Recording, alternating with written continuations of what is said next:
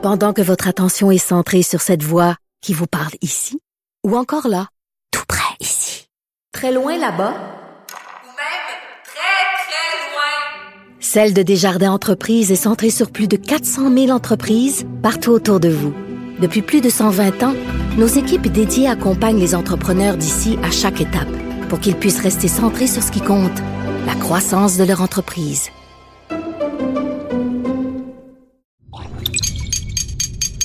Cube Radio.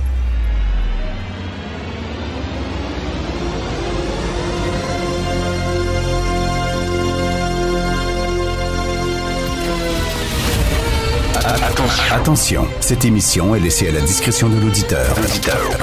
Les propos et les opinions tenues lors des deux prochaines heures peuvent choquer. Peuvent choquer. Oreilles sensibles s'abstenir. Richard Martineau. Martino. Un animateur pas comme les autres. Richard Martineau. Cube Radio. Alors bonjour, bon mardi. On vient d'apprendre le décès de Jacques Godin, un immense comédien. Pour moi, Jacques Godin, ça restera toujours Lenny dans l'adaptation télévisuelle du fameux roman des souris et des hommes de John Steinbeck. Rappelez-vous, c'était avec pour ceux qui ont mon âge. C'était avec Hubert Loisel et Lenny était ce grand gars un peu innocent qui adorait les petits lapins puis qui prenait puis qui les flattait mais qui était tellement fort qu'il finissait par les étouffer. C'était une, une interprétation magistrale, c'était un des grands moments de la culture québécoise. Euh, j'espère qu'on va pouvoir, tu sais, si on avait une véritable télévision publique canadienne, nationale, Radio-Canada, aujourd'hui, en hommage à Jacques Godin, ce qu'il ferait, c'est qu'il diffuserait des souris et des hommes pour rappeler aux gens qui l'ont pas vu, ou peut-être les plus jeunes, ou tout ça, à quel point c'est un immense comédien, mais ça n'existe pas. Euh, Yves Desgagnés, euh, lors d'une entrevue euh, a faite avec moi, euh, disait justement, lui, euh, lorsque, je pense c'était Monique Mercure, lorsque Monique Mercure est décédée, euh, la grande comédienne, il est allé voir Radio-Canada, puis euh, il avait une idée de faire un, documentaire sur Monique Mercure, et ils ont dit, oh, bon, pas intéressant, ça, ne nous intéresse pas. Si, si Radio-Canada le fait pas, qui va le faire? Qui va le faire? Ou Télé-Québec?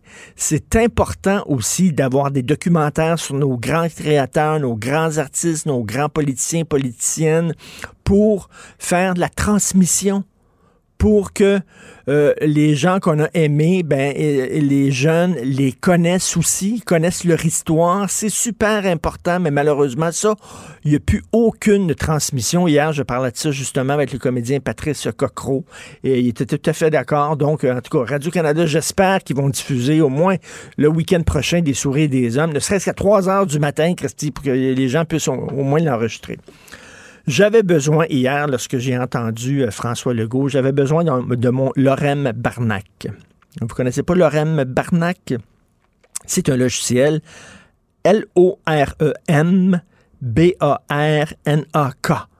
Vous appuyez sur un bouton et ça génère des sacres.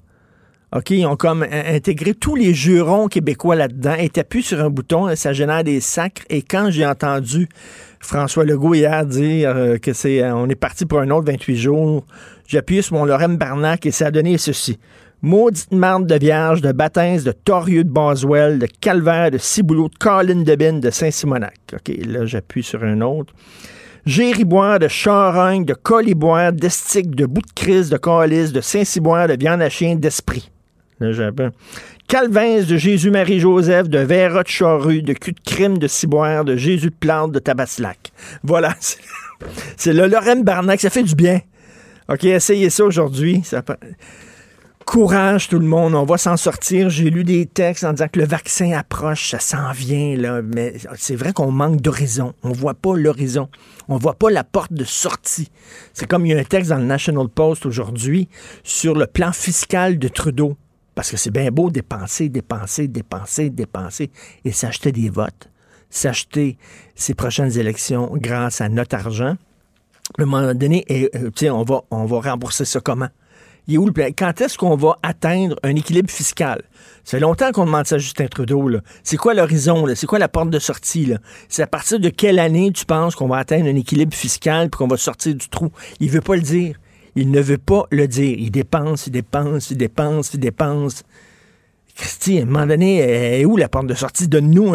Je sais bien que c'est pas Justin Trudeau et François Legault qui savent exactement quand ça va se finir, cette affaire-là, mais quand même, au point de vue fiscal, c'est quand même assez important de savoir quand est-ce qu'on va arrêter de dépenser comme ça. Quand est-ce qu'on va essayer de, de rembourser tout ça? Bref, pas évident. Je suis tellement déçu de la réaction du monde musulman.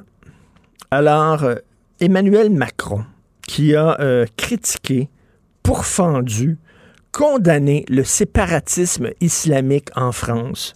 C'est quoi? Ben, c'est que dans certains quartiers, dans certaines banlieues, euh, c'est devenu des zones de non-droit où les gens, les communautés musulmanes vivent comme s'ils n'étaient pas sur le territoire français, mais comme s'ils vivaient dans une partie d'un pays musulman.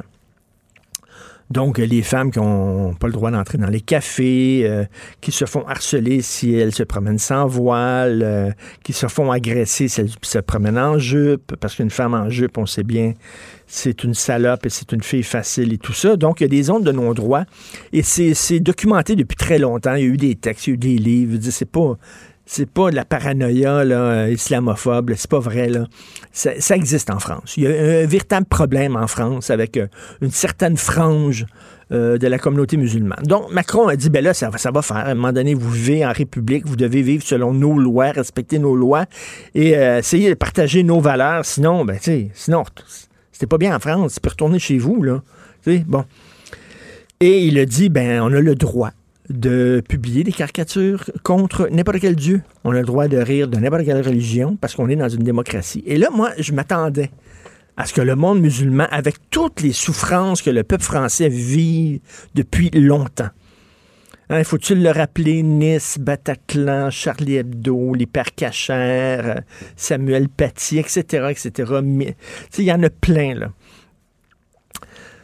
Je m'attendrais à la part du monde musulman de dire ben oui, c'est vrai, nous autres aussi, on condamne les extrémistes, nous autres aussi, on condamne les islamistes, on est pour un, islam modéré, puis un islam bon. Tu sais, c'est ça.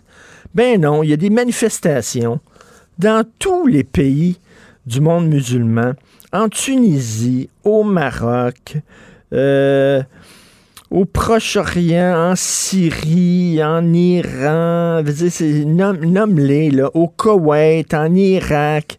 Il y a des gens qui brûlent le drapeau français. Il y a des gens qui demandent le boycott des produits français juste parce qu'Emmanuel Macron a dit, ben, ce serait le fun que les, les musulmans vivent en France.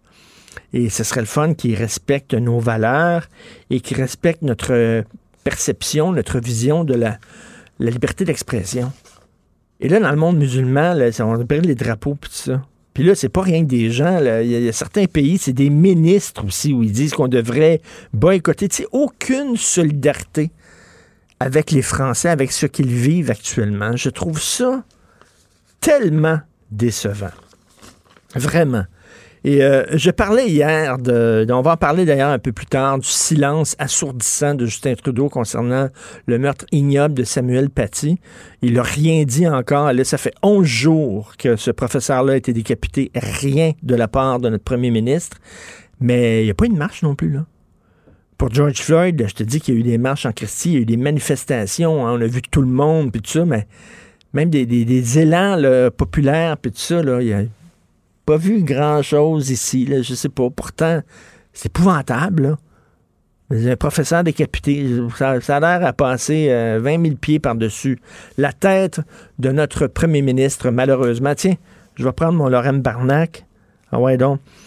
Esti de tabarouette, de Simonac, de Vera, de sapristi, d'enfant de vierge, de bout de crise, de Jésus, Marie-Joseph. Ben voilà. Alors, euh, grâce au Lorraine Barnac, ça fait du bien. Vous écoutez Martineau. Pendant que votre attention est centrée sur cette voix qui vous parle ici, ou encore là, tout près ici, très loin là-bas, ou même très, très loin, Celle de Desjardins Entreprises est centrée sur plus de 400 000 entreprises partout autour de vous. Depuis plus de 120 ans, nos équipes dédiées accompagnent les entrepreneurs d'ici à chaque étape pour qu'ils puissent rester centrés sur ce qui compte, la croissance de leur entreprise.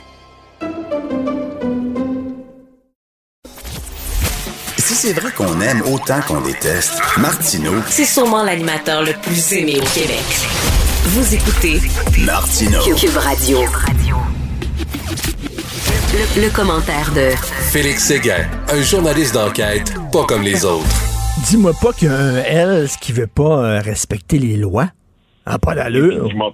Dis-moi pas qu'il y en a un qui est propriétaire puis qui s'occupe d'un gymnase. Hein? Il me semble que ça.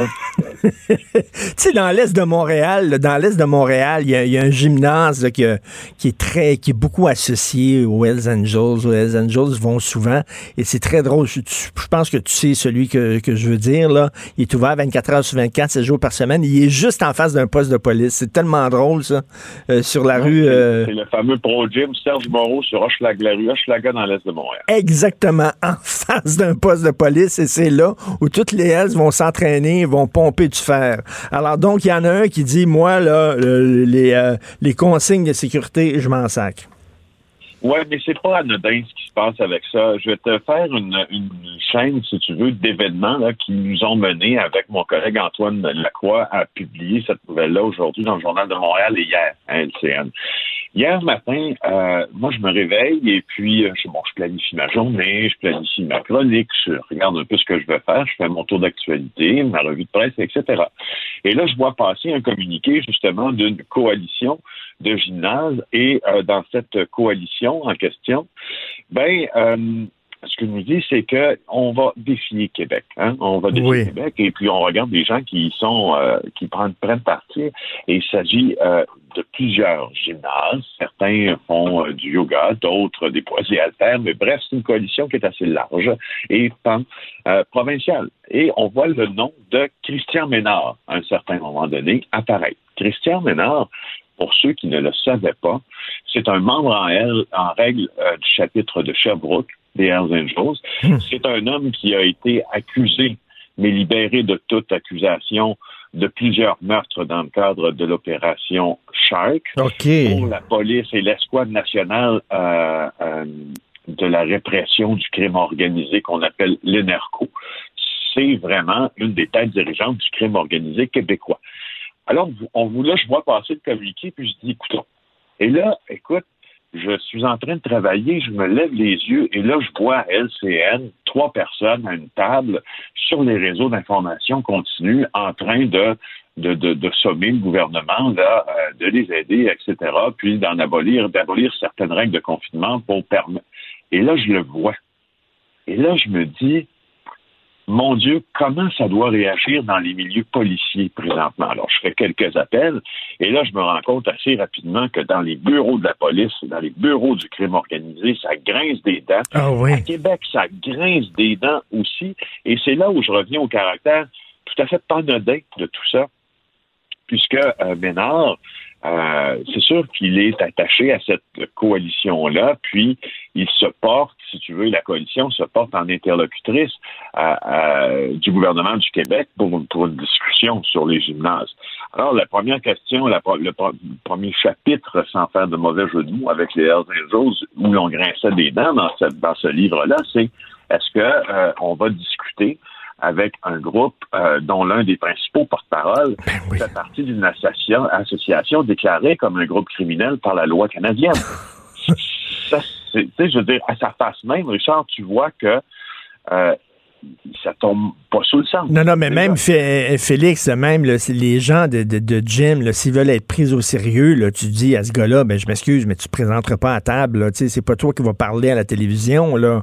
Fais-toi discret là, à un moment donné. C'est pas fort non plus de cette coalition de, de, de propriétaires de gym parce qu'ils doivent le connaître, ce gars-là. là. Ils doivent avoir entendu des rumeurs sur lui. Ben, écoute, euh, oui, normalement, euh, tu sais, c'est ce qu'on appelle euh, la vérification là euh, précise ou la due diligence là que normalement Oui. on doit faire quand euh, on, on se crée un groupe, une association, une entreprise. Je pense même au cas Hugo Girard il y a deux semaines dont on a parlé. Il y a une due diligence que tu dois faire. Et puis, euh, et puis dans ce cas-là, ben ils, ils ne l'ont, ils ne l'ont manifestement pas fait mais ils ont minimisé, euh, ils ont minimisé la portée, si tu veux, de son implication. Et lui-même a minimisé la, la portée de son éducation. Il dit, je peux comprendre que les gens puissent voir un risque avec ma présence, mais il faut faire attention de ne pas mélanger les choses. Le sujet est bien plus important que la personne que je suis, euh, a raconté Christian Ménard, Antoine Lacroix, euh, l'homme de 42 ans. Puis tout de suite après ça, il a même donné une entrevue à la radio. Hmm. Et puis, je, je- et ça, c'est ça. Tu sais quoi? Ah, Moi, ça me passionne de te parler de ça parce que, encore une fois, là, on est au premier chapitre de ce qui dérange. Le deuxième, il est aussi très important. C'est que, selon Paul Laplante, qui est un ancien enquêteur de Carcajou, pour les plus jeunes, Carcajou, c'était le groupe qui s'attaquait justement aux Hells Angels pendant la guerre des motards. Ben, on nous dit que ça fait partie d'une stratégie une stratégie commerciale, entre guillemets. Ce qu'ils veulent démontrer, dit Laplante, démontrer, dit Laplante, c'est qu'ils sont dans la légalité, dans le commerce commun. Il n'y a rien qui les empêche de travailler et de faire leurs affaires. Alors, de, de- de- de là l'importance de parler de ça, puis d'être bien conscient que les Hells Angels, c'est pas Sons of Anarchy, de- du nom de la populaire série américaine. Ben oui. Ça reste un groupe désigné comme organisation criminelle. Voilà. Mais c'est ça, c'est pas un petit groupe là, folklorique, rigolo. Euh, euh, je me souviens d'avoir vu un, reportage, c'était dans, dans le journal de Montréal, où il y avait une foire agricole en région, puis euh, bon, il y avait différents kiosques et les Hells Angels avaient pignon sur rue, là, avaient leur propre kiosque, puis ils vendaient leurs cossins, là, leur, leur t-shirt, puis leur chapeau, et euh, tu comme si c'était, ah mon Dieu, comme si c'était les chevaliers de Colomb les Shriners. Ben, c'est ça. Il c'est pas sexy. Il, il énormément, euh, les Hells Angels, sur ce désir-là de liberté puis de non-conformisme qui, d'ailleurs, à la base de la fondation euh, du Club de motards au retour de la Deuxième euh, Grande Guerre mondiale chez des soldats désœuvrés et en quête euh, de liberté. Mais euh, à travers les années, l'organisation des Hells Angels est quand même devenue le groupe criminel euh, un des plus importants, l'un des plus importants de la planète, sinon le plus important, ou du moins celui qui a le plus de représentation sur le globe. Et, euh, et justement, les chandails de la foire agricole à Saint-Hyacinthe, c'était des chandails euh, qu'on appelle les chandails support. Les chandails Mhm. support 81, 8 pour la huitième lettre de l'alphabet, le H, 1 pour la première lettre de l'alphabet, le A, donc support achat. Support. Ce que ce chandail-là dit quand tu l'achètes, c'est je supporte les Hells Angels. Écoute, il y, a, il y a quelques marches à monter, Richard, entre le fait d'acheter un chandail et d'afficher sur Ben- ce chandail son support à une organisation écoute, Félix. je le rappelle, comme criminel. Félix, euh, Mom Boucher, Maurice Mom Boucher, qui était entré euh, au Centre Bell euh, lors, euh, pour voir, je sais pas, je pense que c'était un gala de boxe ou n'importe quoi. Les gens l'ont applaudi. Tu Ben oui, de ben ça? oui, tout à fait, ça c'était, ben oui, ça là, c'était à son à son premier acquittement dans le procès des pour les meurtres des gardiens de prison Diane Lavigne et Pierre Rondeau. C'était le premier témoignage du euh, délateur Stéphane Godas-Gagné.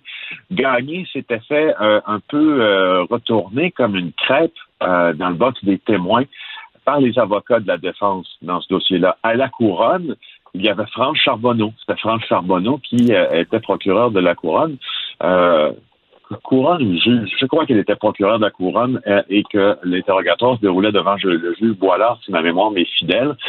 Puis il avait été acquitté parce qu'on avait trouvé euh, dans le témoignage de Gagné bien des trous. Puis ce jour-là, il y avait un galop de boxe lorsqu'il était accusé, acquitté. Puis tu te rappelles de ces images quand il sortait du palais de justice, Richard, il sortait avec ses frères, entre guillemets, aux côtés, euh, poings en l'air. Ben Euh, les, les, les, les doigts en vive, forme de la victoire, les cris, les chants, les caméras, les flashs, et tout ça s'est transposé au gala de boxe le soir où M. Boucher a été applaudi. Ça, c'est avant qu'il entre en prison puis qu'il subisse son deuxième procès avec Gagné qui témoignait bien mieux et euh, que ces procédures l'envoient finalement en dedans pour les meurtres prémédités de deux représentants de notre système de justice. Stéphane Godas gagné. Ça me fait toujours rire les surnoms de bikers. Je sais pas s'il y a un logiciel qui génère des surnoms de bikers. Tu sais, Félix euh, Bottine Séguin ou Richard de Fiche Martineau. Je sais pas. trop. J'aime le sien, en tout cas, je peux te le dire. De, de Fi- Gilles de Fiche Euh, Poisson. Jacques de Fiche Poisson. Sur ton information, euh, le surnom de euh, Ménard, je crois que c'est Fesse. Fesse Ménard. Fesse Ménard. Il y en Ouais, avait un qui était. qui-. Il y en a un, c'était pas fiable. Denis pas fiable, Houle. Denis pas fiable, Houle. Ouais. Écoute, Et tu sais- il y a euh, Jean-Richard, il y a Jean-Richard Race, La Rivière aussi. Ça me fait tellement rire. Tu sais qu'il y a un logiciel aussi pour euh, ton nom de porn star. Si tu étais une porn star, Félix, il faut que tu me dises le nom, le nom de ton premier animal de compagnie et le nom de la rue où tu es né. Alors, Oh mon Dieu, euh, ça serait la rue Chartier et mon animal serait Balou. Balou Chartier, ce serait ça, ton nom de porn star. Moi, c'est Choupette la salle. bon. Oh mon Dieu. Es-tu sûr, que tu, es-tu sûr qu'on va aller là? Ah Non, non, écoute, euh, parlant, euh, je, dirais parlant de Hells Angels, on va parler d'Éric Lapointe, mais bon, alors, euh, Éric Lapointe, journée importante pour lui. Ben oui, parce qu'il va recevoir euh, sa sentence. C'est assez intéressant, euh, de, intéressant. En fait, ça dépend dans, la, bon, comme observateur, oui. Peut-être pas pour les regroupements des femmes violentées, là, quand on voit comment Éric Lapointe navigue dans le système de justice, c'est l'heure de vérité pour lui parce que euh, va savoir si on accepte de lui éviter un casier judiciaire. Euh, il avait, après une fête d'anniversaire, tu t'en douteras, bien arrosé, Ben oui. euh, comme à son habitude, euh, pris une femme là à la gorge, l'avait en fait molestée, on peut dire ça. Puis la plaignante avait été rencontrée à plusieurs reprises par par les enquêteurs, puis après ça aussi par le système de justice pour leur dire que probablement que Éric Lapointe aujourd'hui, quand il va se présenter en cours, parce que et la couronne euh, et la défense, et le juge là semble vouloir euh, être en passe de s'entendre sur le fait de ne pas lui attribuer de casier judiciaire pour ça. Il regrette les erreurs du passé.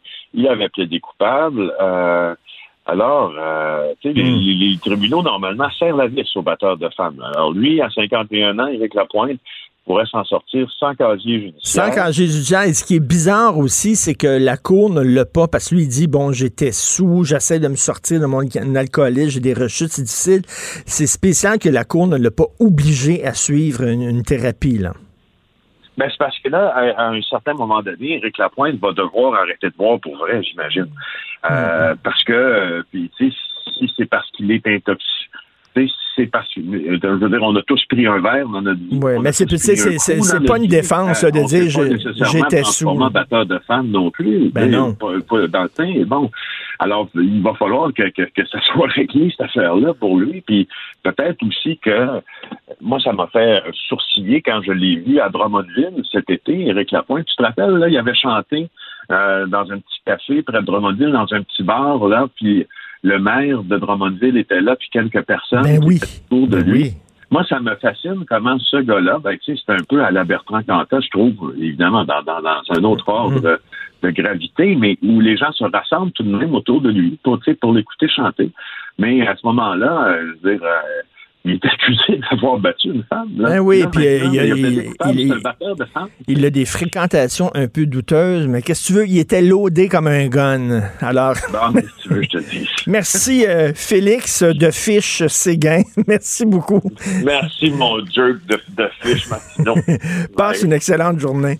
Alors, euh, c'est ça, si vous voulez euh, savoir votre nom de porn star, c'est le nom de votre premier animal de compagnie et le nom de la rue où vous êtes né.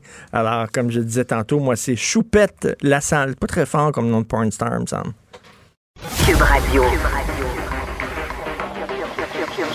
Cube Radio. En direct à LCN. Salut Richard. Salut Jean-François. Alors, t'es prêt pour quatre autres semaines d'efforts et de sacrifices? Écoute, je parlais un peu plus tôt à Cube Radio d'un logiciel qu'on trouve sur Internet qui génère des jurons, OK? Tu appuies sur le logiciel et j'en ai eu besoin hier quand j'ai entendu ça. Je Ah pense oui. que tout le monde, là, on est vraiment à bout. Ouais. Mm. Les gens sont à bout, on le voit, mais pensez-vous que ça fait le bonheur de François Legault? Pensez-vous que lui est devenu Non. premier ministre puis il se fait un plaisir de fermer des entreprises? Et voyons donc, ça n'a pas de sens. Qu'est-ce que vous voulez? La réalité, Jean-François, c'est qu'on va être comme ça, le confiné, déconfiné, reconfiné, puis tout ça. Puis on va improviser, puis essayer de faire le mieux qu'on peut jusqu'à ce qu'arrive le vaccin. C'est ça l'affaire, c'est Ouais. le vaccin. Mais là, on voit plus le bout, on voit pas l'horizon. Et c'est certain que c'est difficile. Et là, il commence à avoir des gestes de désobéissance civile, des gyms, des propriétaires de gyms qui disent, nous autres, on va ouvrir no matter what. Écoute, C'est quel... Et moi, Richard, je me demande si, euh, au bout des quatre semaines, si jamais ils nous disent, ben, on n'a pas les résultats escomptés, il faut poursuivre, là, si on aura, on n'assistera pas de plus en plus à ça. Ben c'est ça. Mais là, écoute, c'est comme si euh, aujourd'hui tous les conducteurs de Chevrolet disaient nous autres les feux rouges là, à partir d'aujourd'hui, on les respecte pas. Ou les conducteurs de Honda, nous autres, on n'attachera pas notre ceinture à partir d'aujourd'hui. Et là, à un moment donné, si on ouvre la porte et si on accepte ça, c'est vraiment c'est le free for all. Et hier, Jean-François, je parlais euh, au, euh, au comédien Martin Petit. Et il y avait une très belle image. Il me disait, on est tous dans le même bateau, puis il faut tous ramer du même bord. Là. Parce que si on rame pas du même bord, on se rendra pas au rivage. S'il y a des gens qui rament vers le rivage, puis il y a des gens qui rament vers le large, ben ça marchera pas, là. Faut tous ramer du même bord. Et moi, c'est ce qui me déçoit de cette pandémie-là. Il y a des gens qui sont déçus parce qu'ils n'ont pas pu voyager, qui sont déçus parce qu'ils peuvent pas voir leurs amis. Moi, la- ma déception profonde, c'est le manque de solidarité de certaines personnes. Et tu sais que moi, je suis membre d'un gym. D'ailleurs, ça paraît, ce corps d'Apollon, Oui, quand même. Écoute, on, là- on se rappelle que tu nous en as parlé il y a quelques semaines. ben oui, oui. beaucoup, beaucoup d'efforts quand même pour arriver à ça. Ouais. Alors, mais moi, si mon gym me dit, là, si mon gym me dit, nous autres, on va ouvrir les portes, là, non seulement j'irai pas à mon gym, mais je vais, je vais lui écrire, je vais écrire au propriétaire un, un message de bêtise en disant, là, toi, tu es un citoyen comme les autres, il faut tous ramer du même bord et j'espère que les, les membres de ces gyms-là diront, même si vous ouvrez vos portes, nous autres, on respecte le gouvernement. De l'autre côté, Jean-François, de l'autre côté, est-ce que c'était une bonne idée de la part de M. Legault de dire euh, on va faire 28 jours, puis après ça, vous allez voir, là, vous allez avoir votre nanane? Tu sais, c'est comme si ton fils, t'as pas de job, toi, là, là. Mais tu penses que tu vas avoir Ouais. un job bientôt, ton fils te dit Hey, je peux-tu avoir ma PS5? Tu dis le 1er novembre, tu vas l'avoir, mon chéri. Puis là, le 1er novembre, tu n'as toujours pas ta job. Puis là, tu dis à ton fils, ben là, le 1er décembre, tu vas l'avoir. À un moment donné, là, c'est comme c'est tu c'est- de donner une date, on ne sait pas quand on va s'en sortir. Je suis pas sûr que c'est bon Ouais. de donner une date parce que tu crées des fausses attentes.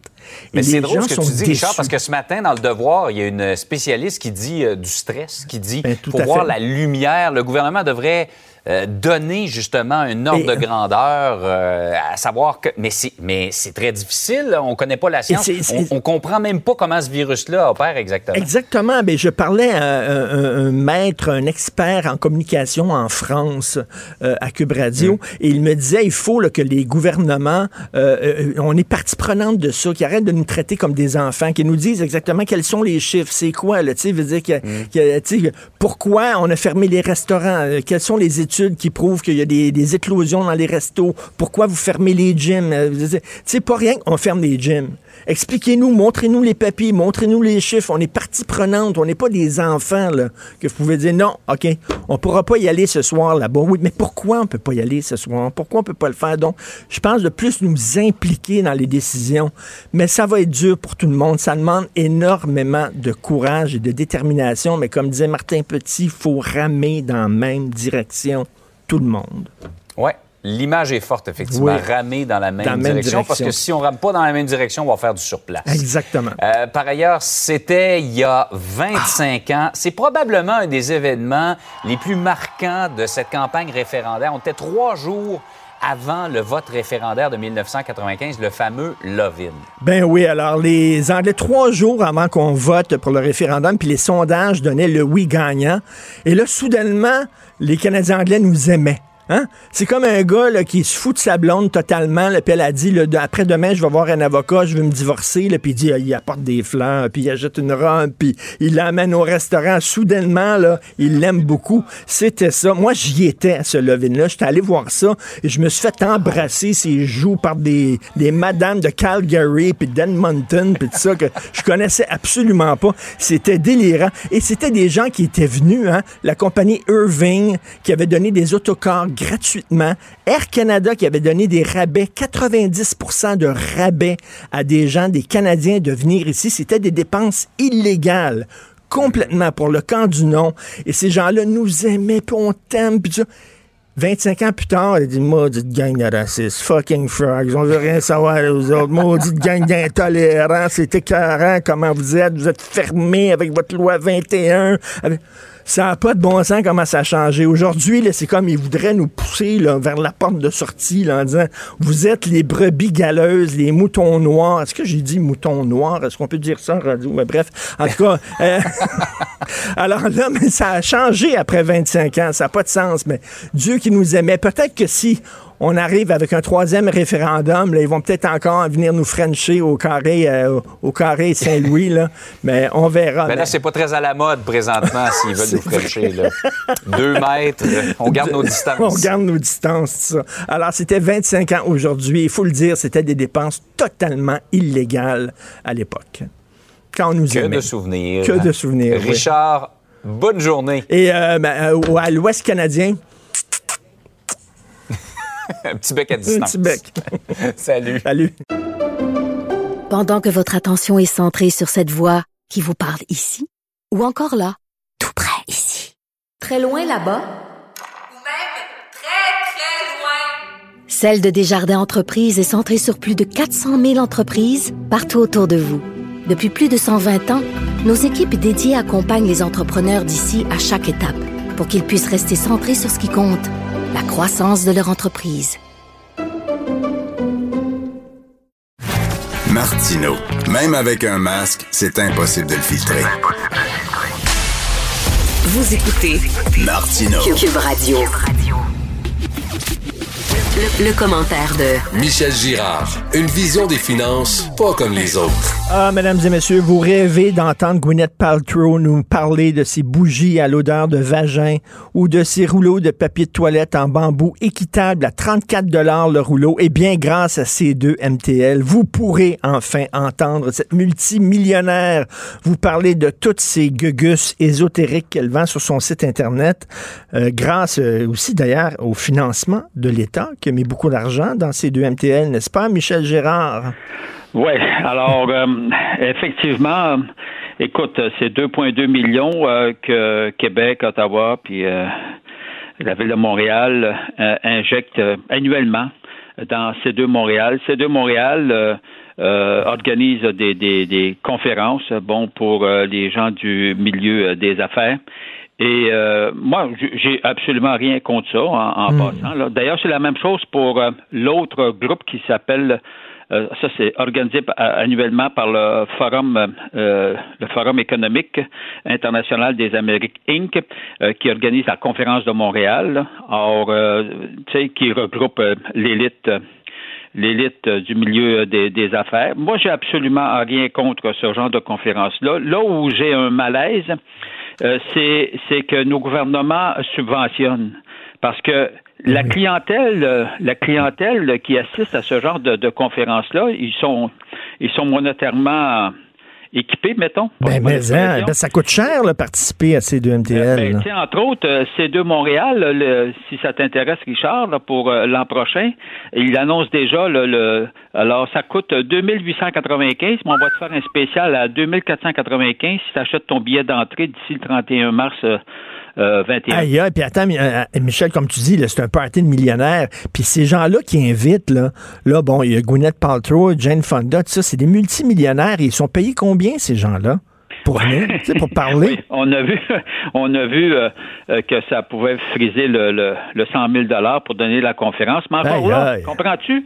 Moi, que, que les gens de l'entreprise privée euh, se payent des conférenciers à 100 000 dollars, 200 000, regarde, qu'ils le payent avec leur argent. Le problème, Ben il oui. est pas là. Le, le problème, c'est de voir l'État l'État, des, fonds publics, nos sociétés d'État euh, verser euh, des, des subventions euh, à, à ce genre, euh, à ce genre de, de, de conférences mais- euh, qui s'adressent, tu sais, on, on- on- qui s'adressent à l'élite. Moi, j'ai absolument rien contre contre l'élite, mais ils ont les moyens, comprends-tu, de te le payer. Non, mais Moi, je- en même temps, Michel, c'est en pleine période de pandémie. Puis regarde nos artistes à nous autres, là, nos artistes là, Ah, qui, ben, qui autres, tirent le diable par, hein. la, peu, ils- par la, la queue, ils crèvent de faim. Et pendant ce temps-là, ils voient que l'État donne de l'argent qui va aller, une partie de cet argent-là va aller dans des poches de millionnaires américains. Voyons, voyons. Non, mais non, mais c'est ça. Alors, euh, il y a- comme une, une incohérence. C'est pour ça que je dis, ma belle, là, pour l'année actuellement 2020, c'est fait, c'est fait, l'argent est donné. Puis les années antérieures, c'est pareil. Mais moi, moi, ce que le message que je lance bon, à François Legault puis à Justin Trudeau, entre autres, euh, puis également à nos sociétés d'État. Écoute, là, on a, là, on arrive à compter de 2021, là, il me semble que ça suffit. Alors, euh, euh, ça suffit, euh, cette, cette forme des subventions de fonds publics, comprends-tu, à ce genre d'événements qui s'adressent strictement à une à la classe d'élite euh, du, du, milieu des affaires. Et ils ont les moyens. Penses-tu penses qu'ils vont, qu'ils vont refuser d'aller à l'événement? Quand, quand tu as payé 2500 pièces pour assister à un événement, penses-tu que si tu leur charges 200 pièces de plus, ça va, ça va les empêcher? Ben non, voyons donc. Mais non, puis écoute, comme tu dis, Michel, euh, il y a des sociétés d'État qui ont participé au financement de ça. Ah oui, c'est plein. C'est quoi, Hydro-Québec, Caisse de dépôt, Investissement Québec, euh, l'AMF? Oui, oui, oui, oui, participent à ce genre d'événement-là. Euh, pour euh, rencontrer euh, l'élite du milieu des affaires. Or, regarde, or, au lieu, moi je dis au lieu d'investir ton argent là, regarde là, en 2021, là, on a un gros problème là, avec un, nos gouvernements sont surendettés. Deuxième, deuxièmement, on a énormément d'entreprises, on le voit là avec encore le confinement, d'énormément d'entreprises qui sont qui sont au bord de la faillite si, si ce n'est pas le cas déjà. Alors, alors qu'on prenne donc cet argent-là ben, Michel, mais Michel... les entreprises à les redresser financièrement pour leur permettre de survivre. Tu vas créer pas mal plus d'emplois. Michel, c'est obscène. C'est obscène. Dans la période qu'on vit, comme tu dis, c'est fait, c'est fait. Là, euh, l'événement a lieu, puis on donné l'argent. Ben mais de voir là, des, des, des, des artistes. je parlais hier, écoute, un grand comédien, Patrice Cocro, un grand, grand comédien très connu. Et j'ai dit, qu'est-ce que tu fais pour euh, gagner ta vie? Il dit, je suis allé désherber. Il fait du désherbage. Ben je vais dans des maisons, puis il enlève les mauvais puis il est payé.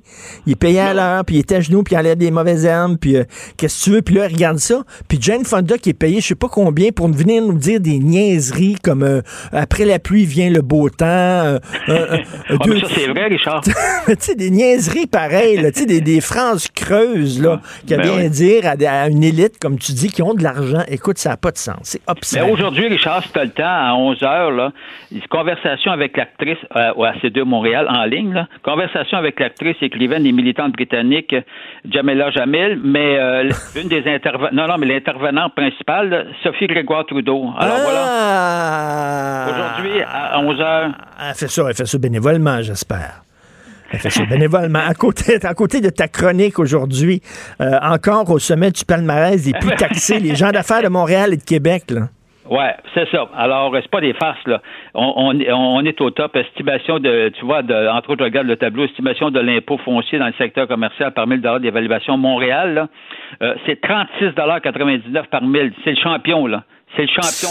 Puis la deuxième ville qui suit, au Canada, qui? Québec. Eh boy, OK, on est les non, deux. Mais comprends-tu? Euh, c'est c'est quelque chose. Là. Donc, on est donc, nos, nos, entreprises, notre secteur commercial est donc le plus surtaxé.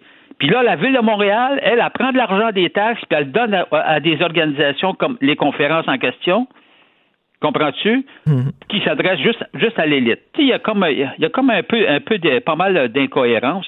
Alors, donc, ben oui, c'est ça. C'est à Montréal où euh, l'impôt foncier est, le plus élevé. Au Canada, là. Ben oui, mais regarde, regarde l'organigramme de Montréal, l'administration de Montréal. Ben il y a plus de conseillers, je pense, qu'à New York. C'est énorme, là, la machine montréalaise pour faire marcher ça.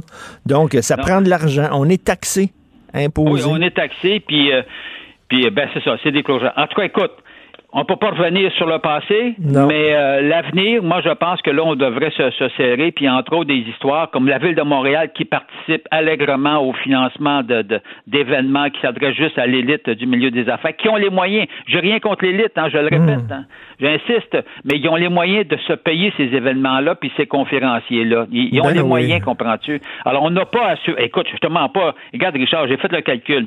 La subvention que l'on a octroyée à C2 Montréal, ça équivaut à 280 93 par billet d'entrée. Que tu donnes Non, non, mais que, ben, c'est ça. Puis ensuite, à la conférence de Montréal, dont, puis j'ai rien contre, dont, dont le principal partenaire, c'est Power Corp, qui a quand même des petits moyens. Euh, alors, euh, eux, ça s'élève à 465 par tête de participants. Voyons donc, hein. on n'a pas à faire ça. Ils ont les moyens de, se les payer. Ben, tout à fait, tout à fait. un peu cette liberté-là et ce plaisir. Merci, continue ta bonne job, Michel. Salut, Michel. Salut, Michel Girard. Gilles Proulx. Le où, quand, comment, qui, pourquoi ne s'applique pas sa ricanade? Parle, parle, parle, genre, genre, genre. Gilles Proulx. C'est ça qu'il manque tellement en matière de journalisme et d'information. Voici le commentaire de Gilles Proulx. Gilles, l'immense comédien Jacques Godin qui est décédé. D'ailleurs, je vais faire entendre un extrait de Jacques Godin dans la- l'adaptation télévisuelle de Des souris et des hommes. On écoute ça. Ah ouais. Ah ouais. Comment ça va être? On va t'avoir une petite place. On aura une, une vache. On aura peut-être un cochon. Puis des poules. Puis dans Bessière, on va t'avoir un petit carré de trèfle Oui, les lapins. pour les lapins. Mais c'est moi qui vais nettoyer les lapins. C'est toi qui vas les soigner, les lapins. On va vivre de ce qu'à terre elle va nous donner. Oui. Regarde là-bas, Lenny. Comme si tu pouvais pour de vrai, là. Tout voir. Ah, Achille, merci, merci. Ça me rappelle tellement des beaux souvenirs. C'est la scène finale quand Hubert Loisel euh, euh, tue le personnage joué par Jacques Godin. Euh, Gilles, est-ce que ça, ça vous rappelle des Ah, beaux ça, souvenirs, ça? Certainement. Là, tu étais chez Steinbeck, si je me Ben souviens oui, bien. ben oui. Et en même temps, toi qui es un ancien verdunois, ça a été un verdunois, ça, Jacques Godin. Je le voyais de temps en temps quand j'étais jeune, on l'admirait, il était très athlétique. Il se promenait avec sa blonde du temps ou sa femme euh, le long de la promenade euh, vers la piscine de Verdun. Gilles, Gilles, Gilles, si on avait une télé publique euh, euh, qui, qui a- qui a- qui a de l'allure, Radio-Canada diffuserait aujourd'hui ou ce week-end, rediffuserait des souris des hommes pour montrer aux jeunes ou ceux qui l'ont pas vu, c'était qui Jacques Godin, à quel point c'était un immense comédien. Pensez-vous qu'ils vont le faire? Puis un gars qui s'est engagé en passant dans ce qu'on aime tous les deux, la défense des animaux, hein. On a le sait passer, il a été publiquement très à l'antenne de la SPCA pour des campagnes pour la défense des animaux. Et puis euh, son personnage qui est associé à des, à des euh, justement des téléséries instructives. Et, euh, Il avait joué dans un film, il avait joué dans un film, c'était la vie de Marc-Aurel Fortin, ce grand peintre québécois, euh, qui à la fin, on lui avait coupé les jambes parce qu'il souffrait du diabète. D'ailleurs, ce serait une bonne façon, ça aussi, de faire connaître et Marc-Aurel Fortin et Jacques Godin en diffusant. Comment ça se fait que nos télés publiques ne diffusent pas ce genre de documents-là? On a un problème de transmission de notre culture, Gilles. Parce qu'on a des idiots qui dirigent, des sorciers, des petits cégepiens qui s'imaginent meilleurs que ceux qui les ont précédés et, et se disent, mais ça intéresse pas le public. Mais oui. Alors qu'on serait étonnamment surpris que bien des choses du passé intéressent le public, ne serait-ce de savoir que demain est fait d'hier aussi, puis il faut que tu connaisses hier. Occupation double l'autre jour, vous savez, la gang, les, gens très instruits qui se freinent dans des jacuzzis, bon, on leur montrait des photos, on faisait un test sur la culture, on leur montrait des photos d'Yvon Deschamps, ils connaissaient pas, ils savaient pas c'était qui. Yvon Deschamps, Gilles. C'est grave, hein, c'est grave. Ça s'appelle ne pas reculer très loin. Ces jeunes nombrilistes sont comme des communistes qui s'ignorent, parce que quand les communistes prennent le pouvoir, le calendrier commence avec leur arrivée au pouvoir. Alors, eux autres sont venus au monde en 1960, 70, 74. Donc, le monde et la boule de terre a commencé à tourner. Et avant ça, on veut rien, rien, rien savoir. Et c'est ça la tragédie. Ça fait de notre génération des immémorants, des immémorants, des gens sans mémoire, mais fatueux, bardés de leur diplôme et s'imaginant que le monde doit fonctionner comme eux ont décidé. Et Oui. malheureusement, la vie n'est pas ainsi faite. Avec des quiz et tout ça dans la télévision euh, publique. Et récemment, Michel Piccoli, ce grand comédien français, est mort. Et en France, on repassait les films de Michel Piccoli. Il y avait des entrevues qu'on repassait. Il y avait, bon, dans les journaux, il y avait plein de textes. Et on, on- on parlait de l'importance. Ici, on fait pas ça. On fait pas ça. On s'en fout. On va T'as donc mettre- raison, c'est intéressant. Tu nommes Michel Piccoli, Ben oui. euh, le gars à la voix grave et euh, Oui. le voix vraiment théâtrale, tout comme ses confrères de l'époque. J'avais eu l'occasion de passer euh, une heure avec lui à l'époque au micro de, de CJMS. Avec Piccoli? Ça fait partie des souvenirs intarissables. là. Oh, je suis jaloux de vous. C'est un monsieur que j'aurais adoré rencontrer. Bon, encore 28 jours. Est-ce que. Est-ce Oui, qu'on. oui, encore 28 jours, et après ce 28 jours, Mais oui. ce sera encore un autre 28 jours, et à ce rythme, ici et partout dans le monde, eh bien, c'est à se demander s'il ne vaudrait pas mieux laisser aller les choses, c'est-à-dire que le plus fort l'emporte sur le plus faible et voir l'économie reprendre ses activités en attendant le vaccin qui n'arrive pas. Et là, on voit l'Organisation mondiale de la santé ce matin nous dire d'être patient et encore une fois de persister. Mais tu vois, c'est ces reports de 28 jours en 28 jours, après que tant de gens ont fait des efforts, dans les restaurants notamment, les cinémas, eh bien, euh, ça grossit, cette attitude grossit les rangs des sceptiques, des complotistes. Là, les gyms, qu'est-ce qu'on fournit de l'eau au moulin, là, Ouais, aux sceptiques. Qu'est-ce que vous pensez que les gyms qui disent nous autres, on va ouvrir puis on s'en fout du gouvernement? Oui, ben on d'abord est une organisation gouvernementale, Hells Angels, une, une organisation que Stephen Harper voulait délégaliser, mais avec la Charter of Rights, on n'a pas réussi. Une organisation criminelle, un gars qui a comploté dans un cas de crime puis est sorti de prison au bout de quelques mois, et puis lui, il va créer une coalition justement de gars qui aiment bien ça souffler leurs muscles pour euh, contester le petit gouvernement du Québec. Il va peut-être réussir. Mais là, en même temps, c'est aux gens, c'est aux membres de ces gyms-là de, de dire ben moi, je trouve je suis pas d'accord avec la décision du gym, puis j'irai pas, même s'il ouvre. À un moment donné, la balle est dans leur camp. Le gym dit nous autres, on va ouvrir. Après ça, ben, c'est aux gens à décider est-ce que je vais y aller, même s'il est ouvert ou pas. Oui, mais les nombrilismes du muscle, euh, Richard, penses-tu qu'ils ne seront pas attirés aisément? Les danseuses qui sont en chômage, faut qu'elles prennent soin de leur beau corps. Là, il y a beaucoup de danseuses dans les, les gyms, il faut pas l'oublier. Alors, c'est évident, l'attrait appelle toujours la majorité, la facilité appelle la majorité. Eh ben, en tout cas, euh, élection municipale, qui va se présenter? Décourager ce matin. Non, non, mais c'est c'est- c'est- c'est super. On voit pas le bout. On voit pas, moi, on le bout. J'aimerais ça voir l'horizon, là, mais l'horizon, c'est le vaccin. Quand est-ce qu'il va arriver? Et pardon. Il y a 650 euh, laboratoires que je disais, les plus raffinés, les plus avancés au monde, ça communique par l'Internet. Comment ça se fait que ça avance pas plus vite que ça? Mystère et boule de gomme.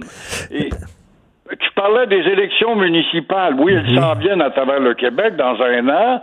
Et euh, évidemment, à Montréal, les adversaires euh, de la ricaneuse euh, qui est un petit peu moins fort par les temps qui courent au fur et à mesure que l'échéance approche. Elle rit moins, elle sourit plus par contre, mais euh, les adversaires, des gens d'affaires, ont fait des pieds et des mains pour trouver des gars, des filles. Michael Fortier, un ancien du euh, membre important du Parti conservateur, qui aurait été un bon candidat. Bon, il a repoussé David Hurtel, Fitzgibbon à Québec, quand on pense que ce gars-là, il habite à Montréal, ça aurait fait un joli candidat. Alors, on est toujours sans résultat et euh, la meilleure euh, façon Pourtant, un programme politique municipal pour débarquer cette vieille machine-là, ça c'est facile. Moi, si j'avais 20 ans de moins, me présenterais, je dirais, mesdames et messieurs, voici ce que je vais faire. D'abord, pour débarquer Valérie Plante. C'est très simple. Et ça, Coder devrait euh, le retenir. Mais Coder est un gars malheureusement borné et têtu qui écoute pas. Mais c'est de s'engager, Coder, à affaiblir l'appareil et la- la- l'alléger, l'appareil trop lourd de Montréal avec ses 103 cons, Sayé et ses 10 mairies en trop.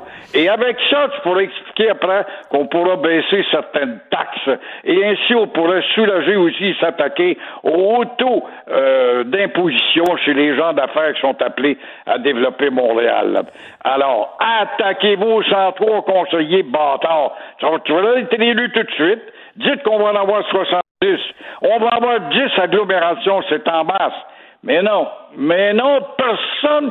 Comment ça se fait, c'est intelligent ce que je dis là, bâtard? Ça existe dans toutes les villes normales, Toronto puis New York, qui a moins de conseillers que nous autres.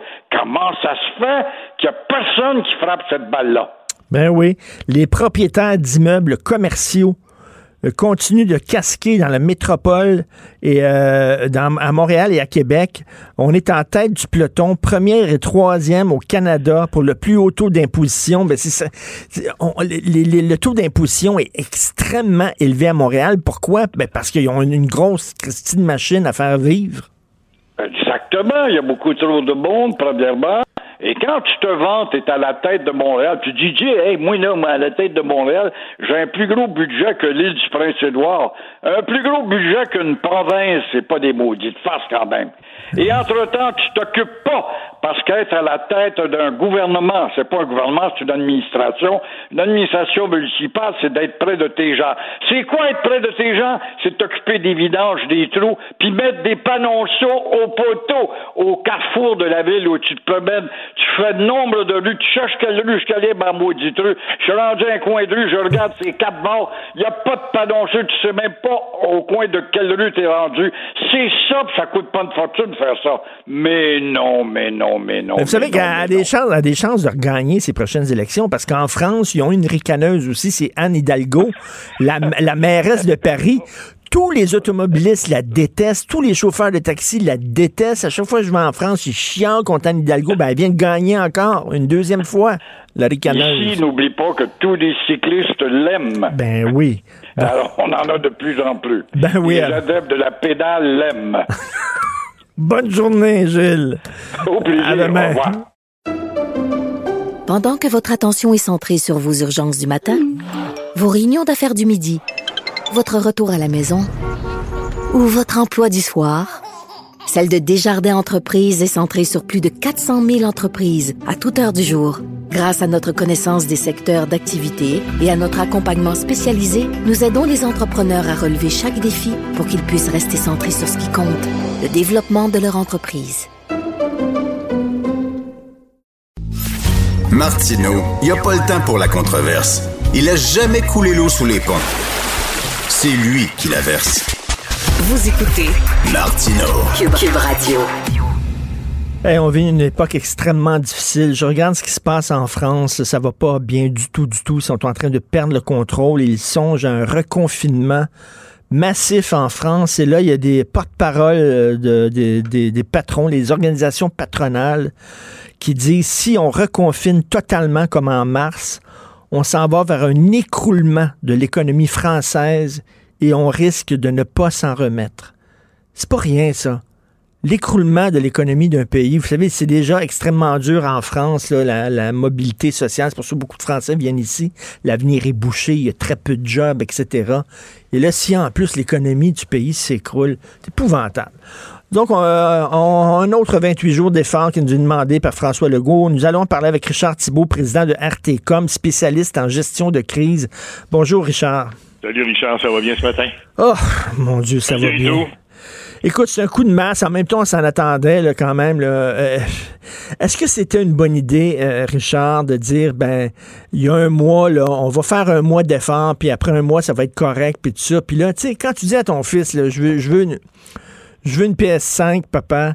Euh, je, veux, veux pas te l'acheter, mais au 1er novembre, moi, te l'acheter. Puis là, arrive le 1er novembre, puis j'ai-tu ma PS5? Non, euh, finalement, ça va être au 1er décembre. Tu sais, quand tu donnes des échéanciers comme ça, tu crées de faux espoirs. Peut-être te rappeler, Richard, la dernière fois qu'on s'est parlé euh, du même sujet, on s'était laissé en se disant que le plus grand défi qui attendait le, premier ministre Legault, mais le gouvernement de façon générale dans la gestion de cette crise-là, c'est un défi de communication. Et tu viens de mettre le doigt dessus, parce que je veux dire, dans le fond, la nature humaine est ainsi faite que de se faire reporter de fois en fois, ça devient de plus en plus lourd, parce que, bon, on a besoin d'avoir, de voir la lumière au bout du tunnel, mais en même temps, j'ai quasiment envie de te dire, si on savait que finalement on n'est pas sorti de l'auberge avant encore huit mois, ce serait quoi la réaction de la population?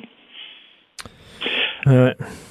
Alors donc, d'une fois à l'autre, on est obligé de se dire, bon, ben, on va prendre, tu sais, il y a un vieil adage qui dit la meilleure façon de manger un éléphant, c'est de le manger par morceaux, euh, puis de le découper en petits morceaux. Alors donc, c'est un peu la même chose. C'est qu'on essaie de se dire, on a un effort absolument, euh, comment dire, extraordinaire à faire, mais il faut y aller par morceaux. Et j'ai aimé ton introduction parce que je veux dire, dans le fond, j'aimerais, si tu veux, qu'on qu'on se concentre un petit peu là-dessus. En vertu d'un vieux principe qui veut que quand on se regarde, on se désole, mais quand Oui, on se compare, on on, se console. là. Bon, la France, euh, je vais commencer là par où tu as commencé. Ce matin, je lisais un article euh, de, de, de, de, de, politique internationale là-bas sur, euh, dans, dans le, le- le- le journal Le Monde, qui est bien connu, et on disait que dans le fond, hier, seulement hier, là, il y a eu 26 000 nouveaux cas de COVID-19 qui ont été officiellement diagnostiqués. Et en réalité, soutient un spécialiste, l'augmentation quotidienne du nombre de contaminations se situerait plutôt autour de 100 000 par jour. Alors, je veux dire, c'est infernal quand tu y c'est penses. infernal, c'est infernal. Et qu'on, et qu'on réalise qu'en France, euh, non seulement on est revenu aussi bas qu'on l'était à un certain moment donné, mais la deuxième vague, de toute évidence, elle est pire. Et là, on ne sait plus vraiment par quel bout prendre ça. Euh, j'ai des amis français, je parle avec eux autres. Euh, d'être chez eux enfermés, ils n'en peuvent plus, puis on voit pas le bout du tunnel. Mais bon, comme je dis, quand on se regarde, on se désole, mais quand on se compare, on se console. L'Italie, c'est un autre cas. L'Italie, on se rappelle que ça avait frappé très fort, rappelle-toi la première vague. Ben là, la deuxième vague, le problème, c'est qu'on s'est dit, on fera pas un, confinement généralisé, on va plutôt y aller par bout. Et eux autres, ils ont vraiment tombé dans l'erreur de, je fais un petit peu ici, puis un petit peu là, puis ça, ça va être ouvert, mais ça, ça va être fermé. Avec comme résultat qu'on a créé une confusion, mais tellement grande en Italie, qu'on est en train de battre en Italie, crois-le ou non, les records de certaines villes françaises, parce que, je veux dire, la population ne sait plus à quel sens jouer, on ne sait plus où on s'en va. Ben, euh, c'est ça, c'est ça, Richard, parce que je parlais la semaine dernière à un, un- un- un spécialiste en communication, un expert en communication comme toi, français, qui s'appelle Stéphane Fuchs. Bon, Ah. je cherchais son nom, Stéphane Fuchs, qui a une entreprise euh, de communication et qui disait, bon, il parlait de Macron, et il disait, on est tanné que le, le gouvernement français nous infantilise, il va falloir qu'il nous explique pourquoi il prend telle décision, pourquoi il décide d'ouvrir tel commerce, de fermer tel autre. Il va falloir qu'il nous montre les chiffres, qu'il nous montre les études, arrêter de nous traiter en enfants, dire qu'on est partie prenante de ces décisions-là. Et je pense qu'on peut faire la même critique envers le gouvernement d'ici, non? Tu as là un point qui est extrêmement intéressant parce que on sait très bien que quand on est en situation de crise, on le disait au début de notre entretien, la communication va faire foi de tout parce que c'est là-dessus qu'à la limite, on va juger de la performance d'une organisation. Mais il en demeure pas moins, Richard, que si tu savais, toi, hein, aujourd'hui, qu'on en a encore pour huit mois, peut-être plus, que le vaccin, même s'il est disponible au début de l'année prochaine, on ne sera pas capable de le distribuer avant euh, six mois plus tard, avant d'organiser tout ça, que là, finalement, il va y avoir un choix entre ceux qui vont être vaccinés les premiers, ceux qui vont l'avoir à la fin et tout. As-tu une idée de ce qu'on créerait comme insécurité dans l'ensemble de la population?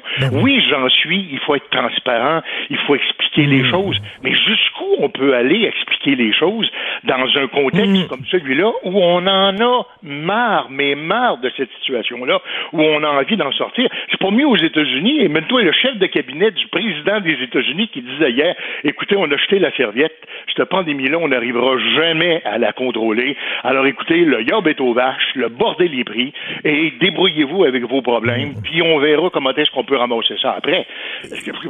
Quel message! Ben oui, Richard, on dit, bon, le gouvernement doit être transparent. Mais en même temps, que le gouvernement peut tout dire? Puis là, euh, euh, je reviens à M. Fuchs qui disait, bon, le gouvernement français manquait de masques. Au lieu de dire à la population, il manque de masques, on veut les, les réserver pour les soignants, ils ont dit, ne portez pas de masque, surtout pas parce que c'est pas bon. La même chose est arrivée ici. Et là, M. Fuchs disait, il aurait dû dire aux gens, non, le masque c'est bon, mais il en manque. Mais t'imagines tout le gouvernement qui dit, il manque de masques? La panique. Écoute, ça, là- ça, là-dessus, je suis absolument d'accord avec toi.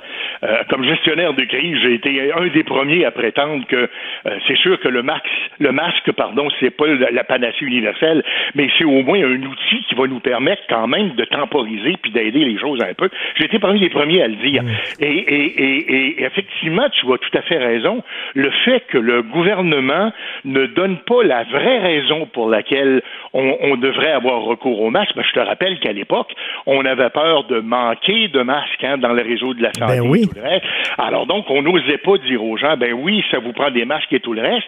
Alors on avait peur d'en manquer. On n'a pas pensé que l'ingéniosité humaine était ce qu'elle était et qu'il y a plusieurs petites entreprises qui ont vu le jour. Mais le gouvernement n'aurait pas pu dire aux gens, il manque de masques. T'imagines la, la panique que tu crées dans la Ben population? Oui, et encore là, encore là, le fruit d'une gestion déficiente de plusieurs gouvernements qui se sont succédés. Puis on s'est dit, euh, ben écoute, c'est pas si grave que ça. Je, vais être franc avec toi. J'avais travaillé moi à l'époque avec le ministère de la Santé dans le dossier de la crise H1N1, et euh, une, une des conclusions en fait que je veux dire qu'on avait tiré à l'époque, c'était qu'il fallait avoir des réserves pour être capable de parer à ce genre de choses-là. Mais dix ans plus tard, le stock qu'on avait constitué et s'était dégradé avec le temps. Alors il y a beaucoup de ces choses-là qu'on a fait. Puis comme ben les gouvernements se sont succédés avec d'autres sortes de priorités, puis ça c'était devenu moins important, puis la menace était de plus en plus loin. Puis finalement, ben, on a décidé de ne pas reconstituer des inventaires, avec comme résultat que quand on s'est mis à ouvrir des boîtes de masques, puis des boîtes de blouses, puis des boîtes de gants, puis des boîtes de ci, puis des boîtes de ça, on a réalisé que ce matériel-là était périmé. Alors donc, je veux dire, pourquoi est-ce qu'on est toujours en train d'attendre à la dernière minute pour être capable de se prémunir contre une crise éventuelle qui était prévisible, une pandémie, là? Je veux dire, il y a- c'est Ben pas oui. la première, pas la première qui arrive dans l'histoire de l'humanité. Écoute, ça Alors, fait longtemps là, que des experts disent qu'il va en avoir une. Le Bill Gates avait prévu ça. J'ai écouté des vieilles entrevues de Bill Gates qui datent de plusieurs années puis qui dit ça s'en vient. là, le, le plus, le plus gros défi des démocraties, ça va être les pandémies. Dire, on, agit tout le temps quand on est dans le mur plutôt que d'agir avant de foncer dedans. Mais bon, là, les restaurateurs, ils disent, par exemple, on veut voir les études. Le, gouvernement dit, on ferme les restaurants.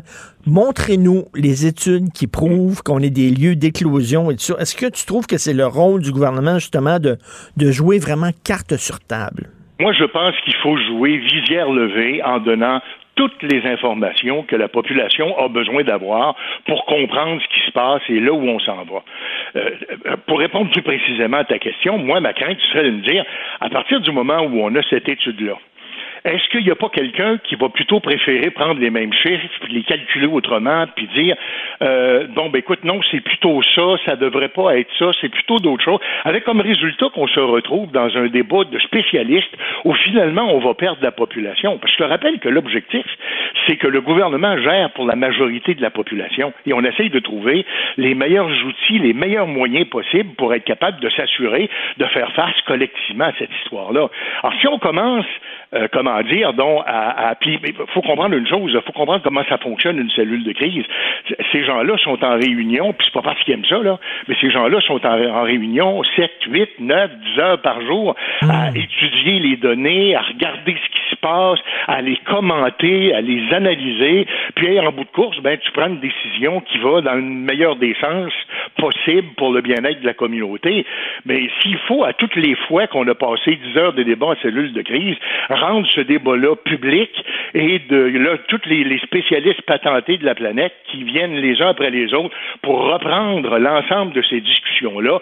Je tu t'imagines la Ben confusion non, qu'on va c'est dans ça, la tout à gens? fait. Et là, qu'est- qu'est-ce que tu ferais, toi, là, mettons? Qu'est-ce que tu conseillerais à François Legault concernant là, la- les menaces de désobéissance civile de la part des propriétaires de gym? Parce que si tu acceptes ça, après ça, ça va être les restaurants. Après ça, ça va être, tu sais, à un moment donné, il, doit faire quoi? Envoyer la police dans 200 gyms euh, à travers la province? Écoute, j'ai bon espoir, euh, Richard.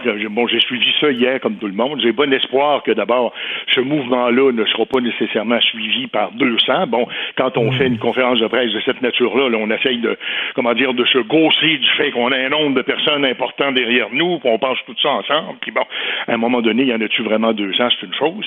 Deuxièmement, moi, je pense qu'ils ont fait une première erreur importante quant à leur crédibilité, en tout cas avec le choix de leur porte-parole. Hein? Euh, déjà d'avoir quelqu'un qui est euh, connu et reconnu comme faisant partie de, de, de, de- des Hells Angels, je suis pas sûr que c'était le meilleur porte-parole qu'on pouvait trouver dans les circonstances. Et puis troisième, tro- tro- troisièmement, le premier ministre a été très clair hier, il s'est pas étendu là-dessus. J'imagine qu'il en avait envie, mais il l'a pas fait. Et finalement, ce qu'il a dit, c'est la loi, la loi existe pour tout le monde, puis elle va être appliquée pour tout le monde. Alors, voilà ce que c'est que ça va donner. C'est, puis, euh, crois-moi, il y a toute une série de personnes et de groupes dont on parle pas. Je sais ceux qui crient fort dont on entend parler. Mais il y a un paquet de gens qui n'ont pas de voix parce qu'ils sont pas assez gros, parce qu'ils sont pas assez nombreux et qui sont en train de disparaître également. C'est dramatique ce qui, se passe, mais il faut pas penser que le gouvernement est pas conscient de ce qui se passe. Il est conscient de ce qui se passe. Mais bon, que veux-tu, comme on dit souvent, on a euh, une mauvaise période à passer, puis il va falloir survivre à ça. Ah oui, tout à fait. Il n'a pas été élu pour ça, François Legault. C'est pas présenté en politique pour ça. Puis là, il se retrouve, tu sais. Puis tu te demandes quel genre de premier ministre il aurait pu être s'il n'y avait pas eu la crise, là. s'il n'y avait pas eu la pandémie. Qu'est-ce qu'il aurait pu faire pour le Québec au point de vue de l'économie, au point de vue de l'identité, au point de vue de la défense de la langue ça. Mais là, toutes ces énergies sont consacrées à cette crise petit problème-là. Incroyable. La plus belle preuve, on en parle, toi et moi, mais il euh, n'y a pas un bulletin de nouvelles qui ouvre pas sans qu'on passe ben la moitié du temps pour parler de ça. Euh, tu t'en vas euh, magasiner, faire ton épicerie. bon, ça, tout, tout, tout, ce qui a, tout ce que tu vois te rappelle qu'on est en crise. Ah oui. alors tu rencontres des amis, tu n'oses pas trop les approcher parce que tu sais pas comment est-ce que tu dois te comporter dans ce contexte-là. C'est difficile. C'est difficile pour tout le monde. Et euh, une pensée pour ceux qui n'ont pas de job, une pensée pour ceux qui vivent seuls, les personnes âgées aussi qui peuvent pas voir leurs proches. Extrêmement dur. Merci beaucoup, Richard. Peut-être une conclusion, si tu me permets. Quand on se regarde, on se désole, mais quand on se compare, on se console. Tout à Et c'est sûr que ça règle pas notre problème. Mais quand on regarde ce qui se passe ailleurs sur la planète, je vais te dire de quoi. Il y a bien des places sur cette planète-là où j'aimerais pas être. J'aime bien mieux être chez nous. Parce que au moins chez nous, on a une apparence d'avoir un peu de contrôle sur le dossier. C'est long, c'est plate, ça dure, ça finit pas. Il y a un plateau, là, c'est ça. Ça arrête d'augmenter. On est dans un plateau. Et ça, c'est la bonne nouvelle. Merci beaucoup, Richard. Richard Thibault, président de RT comme spécialiste en gestion de crise. Pendant que votre attention est centrée sur cette voix qui vous parle ici, ou encore là, tout près ici, très loin là-bas, ou même très, très loin, Celle de Desjardins Entreprises est centrée sur plus de 400 000 entreprises partout autour de vous. Depuis plus de 120 ans, nos équipes dédiées accompagnent les entrepreneurs d'ici à chaque étape pour qu'ils puissent rester centrés sur ce qui compte, la croissance de leur entreprise.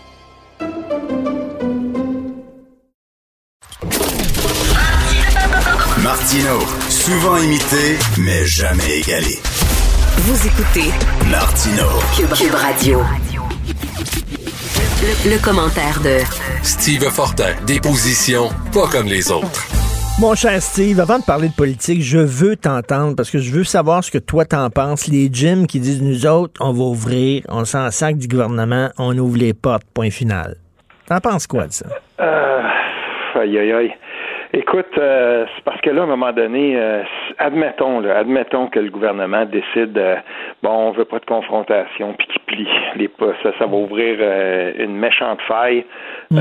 je le sais, je le sais, c'est quoi. on avait un euh, Jim, ici, euh, c'est une petite région quand même. Là. Tu pars pas d'ici pour aller t'entraîner à Gatineau, c'est un paquet de troubles. On en avait un.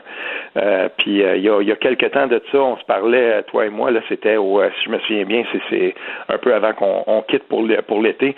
Puis je te disais, j'espère qu'on verra pas la 148 ici, là, la, route principale où on, les, commerces, ça va être ça, ça va être fermé tout ça. Puis une des premières affaires qui est fermée, c'est notre gros gym qu'on avait. Puis c'est dommage parce que euh, c'est pas loin de l'école secondaire de toute notre région. Euh, il y a des étudiants et des élèves qui allaient là. Euh, c'est à côté aussi du poste de police de la SQ. Il y a des, il y a des policiers qui allaient s'entraîner là et tout ça. Mais c'est dur de faire vivre ça. Puis en même temps, je comprends, j'en comprends des, j'en connais des, des, propriétaires de gym. puis je comprends aussi que dans certains cas, il y en a là-dedans là, qui doivent être tellement serrés là, qu'ils jouent. Non, mais après ça, ça va être quoi? Les, salles de cinéma qui vont nous autres, on rouvre les restaurants, les musées. on peut pas. C'est clair il faut tout ramer, il faut tout. je reviens, Martin Petit me disait ça hier, mm-hmm. j'aime bien l'image. On est dans le même bateau, il faut tout ramer du même bord parce que si on rame pas du même bord, on ne s'en pas au rivage. Là. Ben non, c'est clair. Puis, tu sais, c'est ça. Là, à ce moment-là, euh, moi, ce que ce que je ce que j'ose espérer, c'est que le euh, le gouvernement va rencontrer ces gens-là, puis qu'on va réussir à trouver une manière de, de, de faire en sorte qu'ils passent à travers. On l'a fait pour d'autres. Je veux dire, on, tu sais, on apprenait il y a pas longtemps que euh, au fédéral, on a balancé 33 milliards de plus que euh, en, en subventions salariales et en subventions euh, de sauvetage de toutes sortes, de toutes sortes, que ce que ça aurait vraiment légitimement coûté. Et, et si vraiment c'est le cas, s'il y a des, déba- des dépassements de cet ordre-là, ben il y a des industries qu'on devra peut-être sauver parce qu'en même temps, pour bien du monde, gym égale santé mentale, n'oublions jamais. là. Hum, tout à fait. Non, non, c'est pas, c'est pas évident comme situation. C'est très difficile. Écoute, on va parler. Bon, il y a deux partiels fédérales en Ontario. Euh, Qu'est-ce qui va arriver à Maxime Bernier? À un moment donné, là, s'il est tout le temps dans le troisième sous-sol, il va falloir qu'il lance, la, qu'il lance la serviette. Là. Voyons. Je pense, je pense que ce qui s'est passé hier, là, euh, pour que les gens comprennent bien, donc, euh, euh, dans le cas de Maxime Bernier, on est dans York Centre et puis euh, il se présente là, le, le- le People's Party of Canada. Puis, euh, écoute, 642 votes sur euh, plus de 18 000, euh, c'est- c'est- c'est c'est 3 du vote. Le- je veux dire, c'est plus, on n'est plus dans la marginalité politique rendu là, et, et on parle quand même de quelqu'un qui est chef de parti, qui est une tête d'affiche, qui a déjà été ministre, et, et là pour lui, ben c'est une pente descendante qui s'en va de plus en plus vers, euh, si on veut, l'anonymat complet. Et, et on va, on va se le dire là, il y a, il y a pas vraiment de place pour Maxime Bernier dans l'écosystème politique.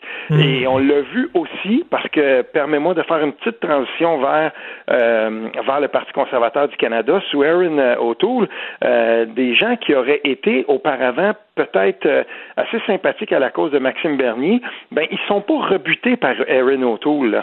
Euh, loin de là. Fait que ce, ce- ce bonhomme-là, ce chef de parti-là, Aaron O'Toole, a réussi quand même à fédérer autour de lui autant des gens qui étaient des conservateurs religieux, des conservateurs sociaux, et, et il a et, et il a aussi euh, quelques libertariens qui ont accepté d'embarquer dans dans dans dans dans, dans, dans son- dans sa chaloupe pour voir où c'est que ça pourrait les mener. Ben oui, parce qu'ils veulent, ils veulent être au pouvoir. là. à un moment donné, c'est bien beau d'avoir raison, mais si, si t'es. Ben, parce que Ma- Ma- Maxime Bernier s'est peinturé dans un coin. Là. Tu sais, On le voit là, à côté d'Alexandre Cossette-Trudel, Alexis Cossette-Trudel, là, dans les manifestations, à un moment donné. Là. Sais. Ben garde, et, et pour te dire, pour te dire là, York Centre, c'est, c'est aussi pour Justin Trudeau en ce moment un rappel de quelque chose. La marque de commerce conservatrice en Ontario, elle est montée vers le haut par la performance surprenante de Doug Ford. Et là, on voit que les, libéraux, pourtant, là, ça, ça avait été gagné avec au-dessus de 50 du vote la dernière fois, là, ce- cette élection-là par les libéraux. Ben là, les libéraux ont baissé de 5 puis les conservateurs ont monté de 5 À un moment donné, c'était tellement proche, c'était- on regardait ça hier, le 103, euh, 103 boîtes de scrutin, là, on était quand même à plus de la mo- plus de la moitié des boîtes de scrutin, puis il y avait, je pense, une dizaine de votes qui séparaient, là, tu sais, les deux, les, et, et ils ont eu chaud. Et là, tout à coup, Justin Trudeau, lui, de chez eux, là, puis de, de, de, de- de- d'Ottawa, lui, il se dit, hum, ouais, faut que je fasse attention à ça, parce que sans l'Ontario, Justin Trudeau, il n'y a pas de chemin vers la majorité pour lui. Il y a besoin de, de, et là, ben, tout à coup, on se rend compte, oups, les conservateurs, tu sais, parce que une des, une des rares entrevues que moi j'ai retracées euh, de, de Maxime Bernier, lui, il disait, vous allez voir, euh, je vais empêcher le candidat con- conservateur, je vais diviser le vote conservateur. Il a divisé rien. Euh, je veux dire, c'est pas lui qui a fait la différence, loin de là. Et, et, euh, en bout de piste, je veux dire, euh, c'est la marque, euh, la marque de commerce conservateur en Ontario, ben, elle prend du galon à cause de Doug Ford. Donc, ça, ça fonctionne bien là, pour les conservateurs là-bas. Là. Ça a, mieux, été. Et s'ils font bien dans York Centre, c'est de bon augure pour le 905 autour de Toronto. C'est de bon augure pour des comtés qu'il faut absolument que les conservateurs gagnent. Et là, euh, j'ai hâte de voir si cette bonne performance-là, ça va faire en sorte qu'il va y avoir encore un plus grand rapprochement entre Erin O'Toole et Doug Ford en Ontario. Et si jamais c'était le cas, euh, ben je peux te dire que tout à coup, les aspirations, ou en tout cas le- le- l'espèce de, de, de chatouillement électoral pour Erin O'Toole, il pourrait venir pas mal plus vite qu'on pense. Écoute, il y a, il y a- je vais te parler d'un truc, là. Euh, Il y a un, un néo-démocrate, un élu néo-démocrate, Matthew Green. OK, Mhm. parce que je parlais hier à quelqu'un du Bloc québécois. Oui. Et euh, il me disait, euh, on parlait, on avait une discussion sur la liberté euh, académique, là, la liberté d'expression sur les campus. Oui. Et bon, euh, Yves-François Blanchet, on sait qu'il a défendu la liberté académique. Oui. Et là, pendant qu'il parlait, il y a quelqu'un, un néo-démocrate, qui a crié White supremacist. Il a crié ça en chambre. Et là, le gars s'appelle Matthew Green. Et là, il publie il a publié un texte et il a donné une entrevue et il dit qu'effectivement, le Bloc québécois, en défendant l'utilisation du N-word, euh, défend les suprémacistes blancs. Attends une minute, c'est, c'est, c'est énorme, là. Il est en train d'associer le Bloc québécois au KKK, tabarnouche. C'est pas le premier, on l'a vu. On a vu une, euh, encore une fois une, euh, euh, il y a eu, il y a eu donc euh, que ce soit la CAC ou que ce soit euh, dans le, bloc québécois, je veux dire, tu sais, on a vu des caricatures CAC, KKK et tout ça.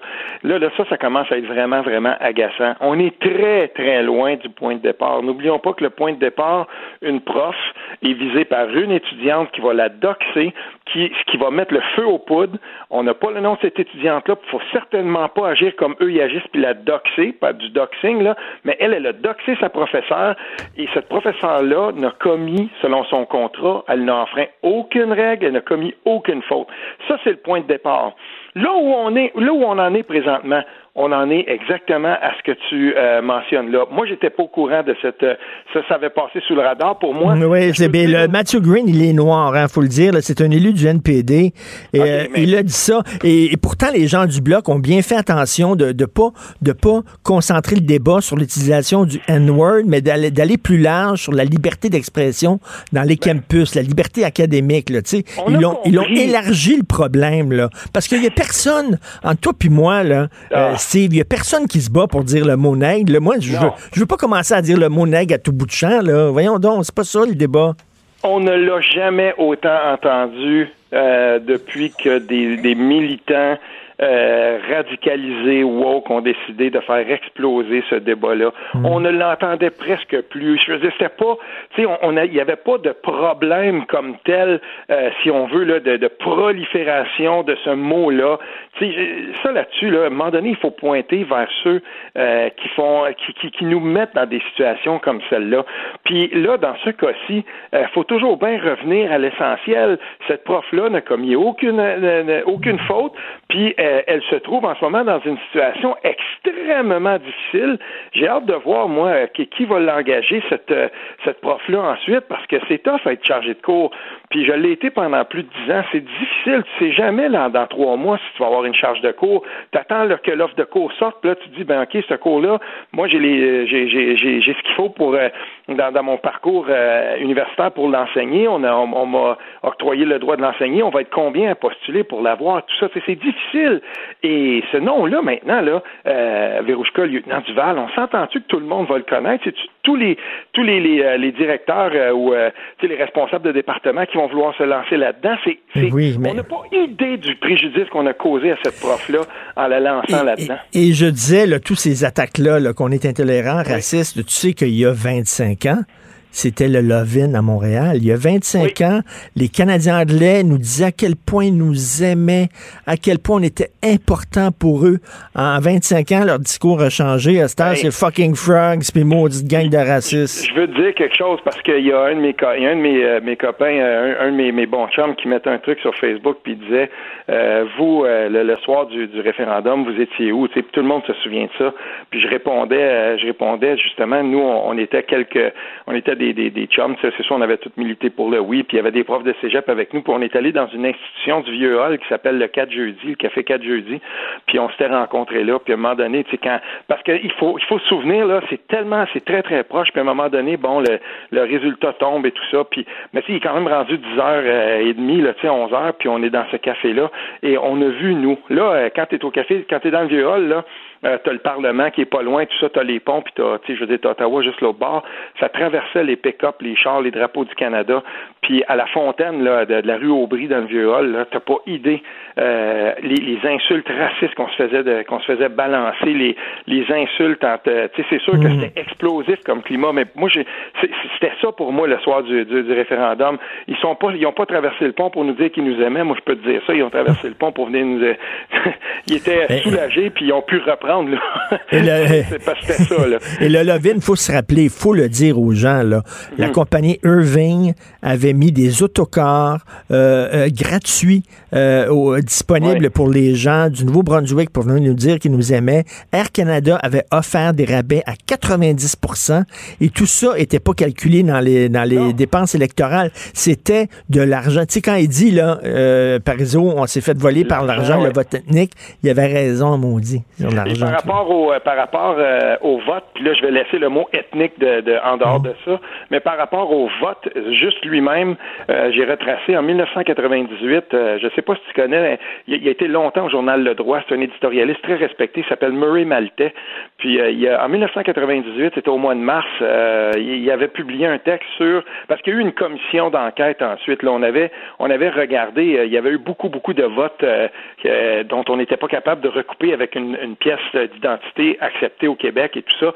Et, euh, et dans son éditorial, cette fois-là, Murray Maltais, euh, je veux dire, d'un quotidien quand même franco-ontarien québécois de l'Outaouais, euh, qu'on peut pas accuser d'être séparatiste, là, euh, lui, il disait, mais c'est hallucinant quand même, il y avait six fois plus de votes impossible à comptabiliser ou en tout cas à, à- à identifier que la marge de victoire du non.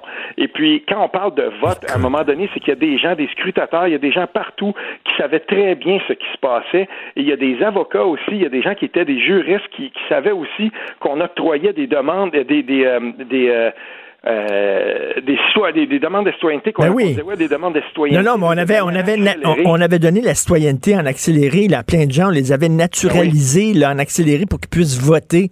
Écoute, on s'est fait voler ce référendum-là, c'est C'est clair. exactement ça. Puis là, on est là-dedans. Puis après 25 ans, et on, on- c'est, c'est drôle, on regarde la situation du Canada, de- du Québec dans le Canada. Euh, on n'a jamais été autant pestiféré, autant. Tu sais, je veux dire, on, on- c'est drôle quand on parle du, du Québec, on a tout le temps l'impression qu'on, a- qu'on, qu'on va nous accuser, qu'on va nous accuser de tous les maux dans ce pays-là.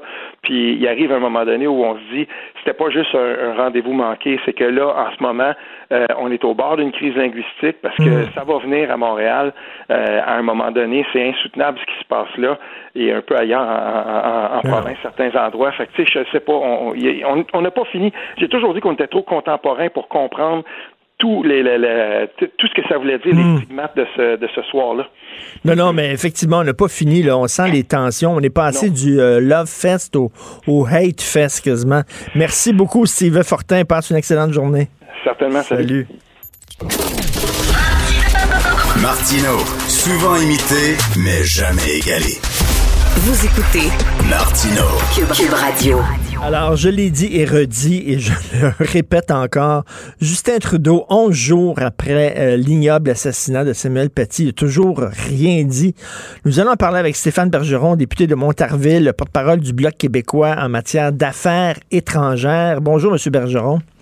Bonjour, M. Martineau. Tout d'abord, tout d'abord, hier, on a beaucoup parlé de cette décision là, du DPCP de ne pas aller en appel dans l'affaire de Nathalie Normando, fait qu'elle a pu tourner la page, mais on a oublié de, de dire aussi que c'était une journée importante pour euh, Yvan Godbout, euh, cet auteur qui avait été injustement euh, accusé euh, de production de matériel pédopornographique que vous avez défendu bec et ongle euh, tout en votre honneur.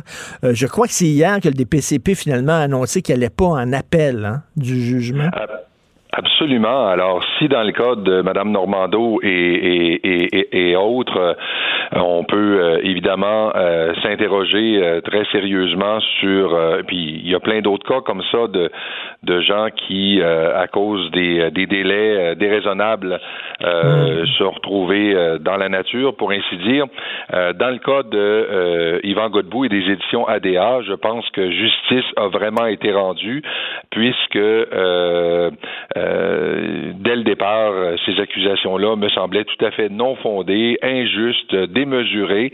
Et euh, il est heureux que le DPCP euh, se soit rendu à la raison et ait décidé de ne pas porter la cause en appel, Alors- ce qui va maintenant permettre à Yvan Godbout de poursuivre sa vie et aux éditions ADA d'essayer de se reconstruire après les écueils économiques que leur a imposé le gouvernement du Québec à travers cette, cette poursuite abusive. On parlait Ah non, souvent c'est- des, c'est- des- poursuites Bayon, là, ben, le gouvernement du Québec s'est rendu coupable dans ce cas-là d'une poursuite Bayon, littéralement. C'est une erreur judiciaire euh, monumentale. Et euh, Yvan Godbout, là, on s'en était parlé, mais sombré dans la dépression et se faire euh, accuser là, de produire du matériel pédopornographique, c'est pas rien. C'est pas rien. Et il a même euh, songé à un moment donné de d'en finir. Donc là, c'est terminé. Il va pouvoir euh, s'en remettre là, et de tourner la page. Et euh, je vous euh, salue encore. Je vous lève encore mon chapeau, M. Bergeron, de l'avoir défendu comme vous l'avez fait. Euh, mais donc, de, de vous lever à vous le mon chapeau parce que vous avez été l'un des rares à faire entendre votre voix pour, pour venir à la défense de Yvan Godbout et Bon, des mais- éditions ADA. Je vous en remercie. Merci, on est très content de la décision des PCP. Bon, alors comment vous expliquez le fait que M. Trudeau, M. Compassion, euh, qui arrête pas de dire à quel point il est généreux, bienveillant, euh, qui arrête pas de dénoncer euh, tous les problèmes à travers la planète, rien dit encore sur la décapitation de Samuel Paty? Comment, comment on peut... Ça fait déjà un ça? certain temps qu'on réalise que M. Trudeau a la compassion à géométrie variable. hein. Mmh. Euh, on l'a vu à plusieurs occasions. Euh, Lorsqu'il est question du Québec et du racisme dont, fait le- dont font l'objet, du racisme littéralement, euh, je pense qu'il faut utiliser le terme, dont font l'objet les francophones dans ce pays, les, les manifestations de haine qu'on entend, qu'on voit dans les médias, pas juste les médias sociaux, là, on parle des, des médias bien établis, là, bien, euh, bien connus, bien, euh, bien en selle euh, au Canada anglais, qui déversent leur fiel sur le Québec depuis nombre d'années, euh, frôlant euh, carrément les propos haineux, ben on, on ne dit jamais rien dans ce cas-là. Dans le cas des, des 500 Québécoises et Québécois qui ont été injustement, illégalement incarcérés, sans accusation, sans mandat euh, la crise d'octobre, pas un mot non plus. Non. Et là, on a un professeur euh, de d'histoire et de géographie qui fait un cours sur la liberté d'expression, qui se fait euh, de façon ignoble décapiter en pleine rue par un islamiste, euh, terroriste islamiste. Et là encore, pas un mot la game, comme on dit par chez nous, tandis qu'on le voit le larmoyer sur plein d'autres situations qui sont certes tout à fait déplorables. Ben On oui. n'en disconvient pas, mais à quelque part, on peut pas avoir euh, Ben, la la- la- la- l'indignation à géométrie variable. Il faut non, euh, ce- selon- les mêmes critères dans toutes les situations. Parce qu'il a manifesté là, son indignation dans- au lendemain de l'affaire de George Floyd, avec raison. Euh, voici un noir qui était abattu par un flic raciste. Il faut dénoncer ça, mais, mais l'autre, c'est aussi grave aussi. Là. Un professeur Ben, ça, qui est d'ailleurs, Je, je décapité. me permets par- de signaler que ça n'avait pas été fait de façon tout à fait. Tu sais, ça n'avait pas respecté les règles de la distanciation sociale. On- il passait le- son temps à dire qu'il fallait rester à la maison. Puis là, il s'installe dans une manifestation de plusieurs milliers de personnes. Tu sais, encore une fois, on a souvent des messages euh, contradictoires de la part de, de- de Justin Trudeau. Et cette fois-là, encore, on a affaire à des messages contradictoires. Et vous, vous allez essayer de remédier à ce silence assourdissant parce qu'aujourd'hui, vous allez demander, vous allez réclamer une minute de silence à la mémoire de Samuel Paty. En fait, euh, on, a, on a réussi à l'obtenir hier. Euh, J'ai fait une déclaration en chambre euh, hier et euh, il y a eu d'âpres négociations entre les partis pour faire en sorte que nous observions une minute de silence. Et euh, après ma déclaration, euh, la Chambre a observé une minute de silence euh, en hommage à M. Justin aussi. Je pense que c'était la chose. Il n'était pas présent en chambre. Je sais que j'ai pas le droit de dire ça. Là, le règlement de la chambre l'interdit, mais euh, il n'était pas présent. Hein, comment, excusez-moi, là, vous n'avez pas le droit de dire qui était présent, qui n'était pas présent? Non, le règlement de la Chambre interdit qu'on qu'on souligne l'absence d'un député. Alors, je contreviens Ben, au règlement de la Chambre en vous disant ça aujourd'hui. Là, oui, absolument. Ben, comment ça que c'est pas venu de lui? Je veux dire, Parce qu'ici, là, il y a eu une, euh, euh, c'est-à-dire ici au, au Québec, euh, l'Assemblée nationale euh, euh, euh, fait une minute de silence, a respecté une minute de silence. C'était une motion qui avait été déposée par Marois Risky et euh, tout le monde le fait. Et là, ça a pris le Bloc québécois là-bas parce que ça, ça serait pas venu de lui-même, M. Trudeau. J'en reviens pas. Et moi, de la, à la- à la place d'Emmanuel Macron, là, tu dis, hey, on n'a pas reçu rien de Justin Trudeau là-dessus. C'est spécial. Et, Dieu sait que euh, le président français ces jours-ci a besoin de soutien parce qu'il est euh, conspué un peu partout euh dans certains pays arabes, certains pays musulmans pour ses propos concernant justement l'assassinat ignoble de, du professeur Samuel Paty. Il est il est descendu en flammes par le président de la Turquie qui s'en prend à lui jour après jour depuis le début de la semaine. Il y a un certain nombre de leaders européens qui sont venus à la défense euh, de d'Emmanuel Macron, mais pas un mot sur la game, encore une fois, de la part du premier ministre du Canada. Non, donc euh, c'est tout en votre honneur au bloc de, l'avoir réclamé, cette euh, minute de silence. Écoutez, il faut absolument que je vous parle, le, vote par erreur. Là. Le bloc québécois a voté par erreur contre une motion visant à divulguer les frais couverts par We Charity. C'est certain que le bloc est pour ça. Là. Vous voulez qu'on divulgue les, les faits entourant We Charity. Comment ça, vous avez voté contre? Ça fait amateur un peu, là?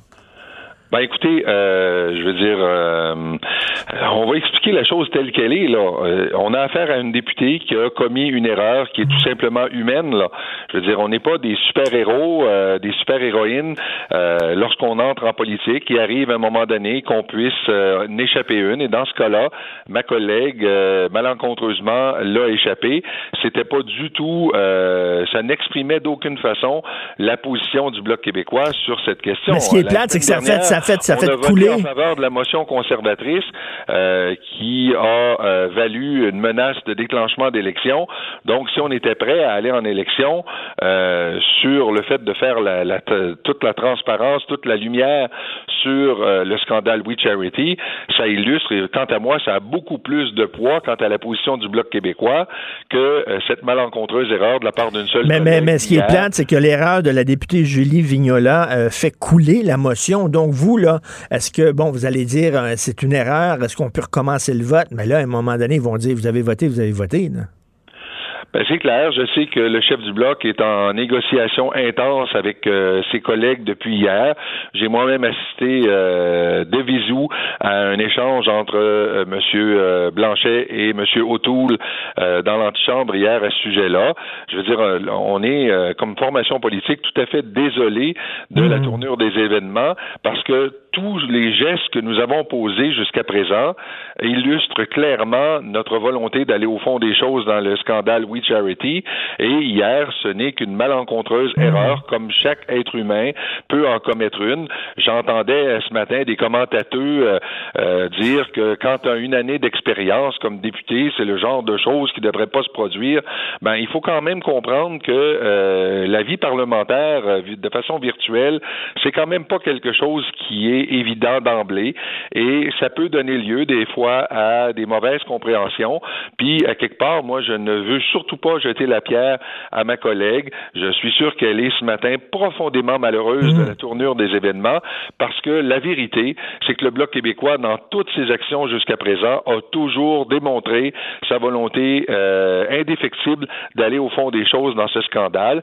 Et je pense que hier, on peut juste qualifier ça d'erreur humaine et ça ne traduit en aucune façon la volonté profonde du Bloc québécois d'aller au fond des choses, parce qu'on, comme je vous le dis la semaine dernière, on était même prêt à relever le défi qui nous avait été lancé par le gouvernement, qui a décidé de faire euh, de la création d'un simple comité parlementaire une question de confiance, menaçant les Canadiens et les Canadiennes, les mmh. Québécois québécoises d'aller en élection en pleine pandémie.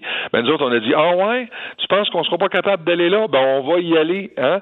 Si toi, tu es prêt à cacher les informations concernant ce qui s'est passé dans le dossier We Charity en allant en élection. Tu sais, je veux dire, il faut le faire.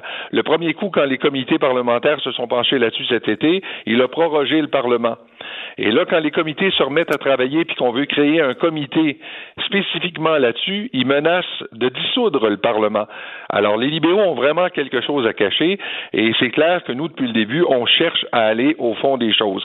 Et hier, il y a eu une malencontreuse erreur et je pense qu'on ne doit pas jeter la, la, la, pierre à ma collègue mmh. parce que c'est une erreur. Le Bloc québécois va aller au fond des choses et le Bloc québécois va déployer tous les efforts possibles et imaginables pour faire en sorte qu'on aille au fond des choses. Et que si cette erreur-là, si cette erreur-là ne peut être réparée, bon, on reviendra avec une autre motion, c'est tout, pour faire en sorte qu'on puisse aller au fond des choses. Et que ceux qui n'ont pas commis d'erreur lui lancent la première Pierre. Merci Et je beaucoup. trouve qu'il y a des gens qui sont pas mal effrontés, justement, de prétendre qu'eux n'ont jamais commis la moindre erreur et lancent la pierre à ma collègue. Écoutez, là, M. Bergeron, il y a des journalistes, des fois, qui savaient pas qu'il était en onde, là, puis qui savaient pas que le micro était ouvert, puis qui ont dit des niaiseries, puis devant la caméra, puis tout ça, c'est arrivé aussi, là.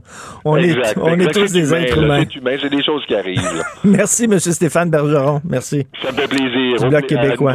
Merci. Au revoir. Elle a dû se faire passer un savon quand même. Hey, une motion, là, disant on va aller au fond des choses de We Charity, puis elle a voté contre parce qu'elle était mêlée. Puis là, ça fait couler la motion. Aïe, aïe. Mais comme il dit M. Bergeron, je ne veux pas l'excuser nécessairement. C'est certain que ça fait amateur au bout, mais c'est des erreurs. Euh, Moi, je me souviens à un moment donné à la radio. C'était-tu la radio de Québec? Je me souviens pas.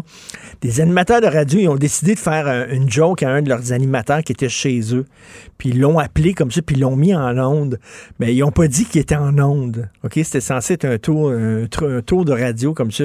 Puis on dit Hey, comment ça va? Puis tout ça. Puis lui, le gars, il dit Ah, je suis en train de me faire une petite ligne de coke. Là. Il dit Je suis en train de sniffer ça. Là. Il dit Il était en onde, le gars. Hello! Ils n'ont pas dit qu'il était en onde et vous pouvez trouver ça sur, euh, sur YouTube. C'est assez tordant, mais bon. Hein? Quand on est des êtres humains, on commet tous des erreurs.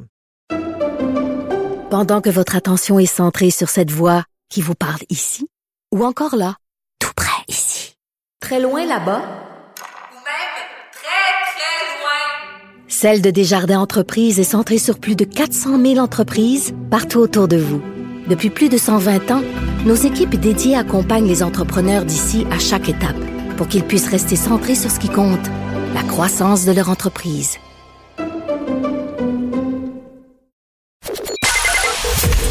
Joignez-vous à la discussion. Appelez ou textez le 187 Cube Radio 1877 827 2346. Le, le commentaire de Emmanuel Latraverse. Des analyses politiques pas comme les autres. Alors, Emmanuel, je viens de parler à Stéphane Bergeron du Bloc québécois. On parlait de la minute de silence euh, hier euh, à la mémoire de Samuel Paty. Et bien sûr, j'ai parlé de ce vote par erreur contre une, a voté contre une motion destinée à aller au fond des choses pour We Charity. Euh, ben, Monsieur Bergeron dit, ben, l'erreur est humaine, on est des êtres humains, ça arrive, tout le monde fait des erreurs. Qu'est-ce que tu en penses, toi, Emmanuel? Ben, c'est vrai que l'erreur est humaine. On va pas clouer la pauvre députée euh, au pilori, là. Mais il y a comme un. Moi, je trouve que c'est un peu facile de blâmer la députée en question seulement pour l'erreur. Parce que à un moment donné, puis l'idée là, que c'est une erreur de traduction, j'ai un peu de misère avec ça, mais enfin. Alors, ça fait des, ça fait trois semaines et demie que ce bras de fer dure en comité. Euh, L'opposition veut forcer euh, la divulgation des contrats de la famille Trudeau. Les libéraux lisent des poèmes, inventent des amendements, bloquent tout. Puis là, finalement, là, t'arrives au moment où tu peux avoir un vote. C'est ça, c'est comme, c'est supposé être important. On s'entend, là, dans la vie parlementaire. Et là, là, c'est à quelques minutes du moment crucial d'un affrontement qui dure depuis trois semaines que le Bloc québécois décide de changer la députée assise dans la chaise. Alors, tu sais, Mme Vignola était perdue de toute évidence, puis elle a voté avec le gouvernement. Mais pourquoi ils l'ont changé? Attends une minute, pourquoi ils ont changé, la députée dans la chaise? Ben, c'est ça. La députée qui était là depuis le début, donc c'est la job d'être sur ce comité-là. Et elle s'est excusée. Est-ce qu'il fallait qu'elle aille. euh, je sais- on n'a pas euh, tous les fonds, détails de l'histoire, mais c'est ça le problème. C'est juste quelques minutes avant, ils ont remplacé la députée qui siège au comité d'habitude, qui est généralement Mme Marie-Hélène Gaudreau, députée de Laurentide-Labelle. Alors, c'est Hey, là qu'il y a un manque de professionnalisme. Non, mais t'imagines comment ils ont dû capoter quand ils ont su qu'ils ont voté du mauvais bord. Ah non, mais le NPD est collé au plafond de rage, là. C'est, c'est comme trois semaines de travail envolé en fumée, là. Alors, tu sais, c'est pas. Moi, je je veux. Je suis pas prête à, à blâmer seulement la pauvre députée qui a voté du mauvais bord, là. Mais c'est ça, là. C'est qu'à un moment donné, il y a des moments cruciaux dans la vie parlementaire où tu es supposé faire attention. Les députés sont pas tout seuls au comité, hein, faut-il se rappeler. Là, il y a quand même du personnel politique derrière eux qui dont c'est la job de suivre le compte des votes. Puis surtout quand tu as des bras de fer comme ça, c'est vrai que ça devient mêlant à la longue. Là. Mais là, tu vois les conservateurs voter pour la motion. Tu vois les libéraux voter contre la motion. Puis toi, tu te retournes pas pour regarder en arrière qu'est-ce que ton adjoint parlementaire te dit qu'il tu sais je veux dire il y a comme il y a un manque de sérieux et de discipline Ben dans oui. la façon dont le bloc québécois a géré euh, ce moment-là. Tu sais, c'est facile de s'indigner, d'accuser, de faire des effectages Hmm. en chambre. Tu sais, quand les caméras roulent, puis que c'est la période des questions, puis que tu vas passer aux nouvelles. Mais le, le travail minutieux, là, tu sais, le travail de moine, là, c'est dans les comités qui se passent, puis c'est là qu'il faut être le plus sérieux. Mais là, M. Bergeron me disait, pour le bloc. là. Emmanuel, M. Bergeron me disait, bah là, on va, on va déposer une autre motion, c'est tout, il n'y a pas de problème.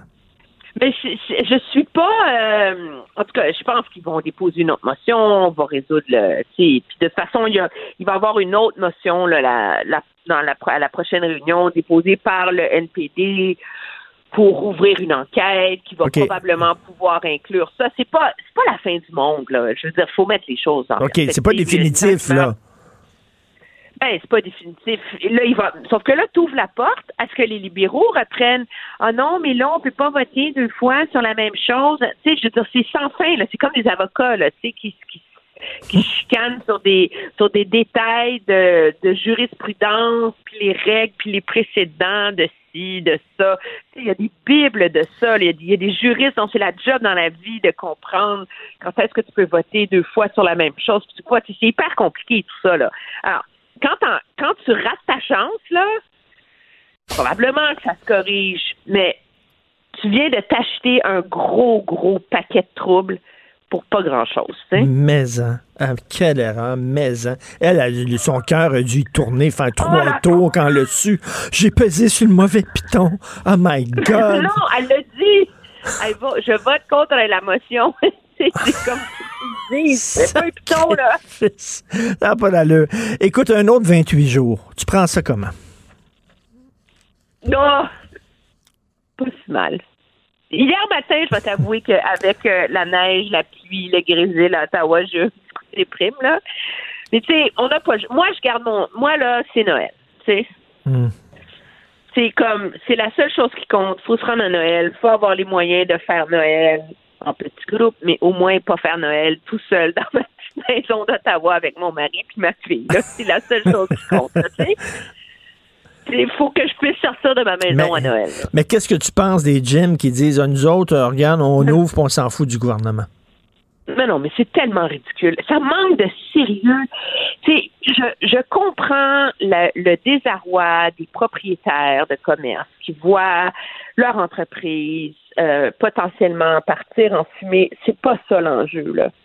Mais je veux dire, moi, je revendique le droit de me substituer à l'analyse d'un ministère complet de la santé publique qui essaie de naviguer tout ça alors que c'est extrêmement difficile, périlleux, puis qu'il n'y a pas de recette. Et moi, du haut de mon statut de propriétaire de gym, je décide que je sais mieux que tout le monde ce que ça prend pour la société parce que je suis en colère. Ça ne tient pas la route, de un. Et de deux, le gros problème, c'est OK, il y a des gens, c'est vrai, pour qui l'exercice est une forme de d'exutoire essentiel à la santé mentale. Mais il y a beaucoup de gens pour qui c'est pas le cas. Alors là, on va dire, ben alors, on ouvre les gyms pour ceux qui ont besoin de faire de l'exercice, pour ouvrir les restaurants pour les couples qui ont besoin de sortir de la maison parce qu'ils n'en peuvent plus d'être embarrés, puis il faut ouvrir les salles de spectacle pour qui c'est le théâtre. Et Ben oui, euh, là, on finit plus, là. une source de, de d'exutoire mental. Je veux dire, c'est mettre le doigt dans un engrenage où le gouvernement ne peut absolument pas aller.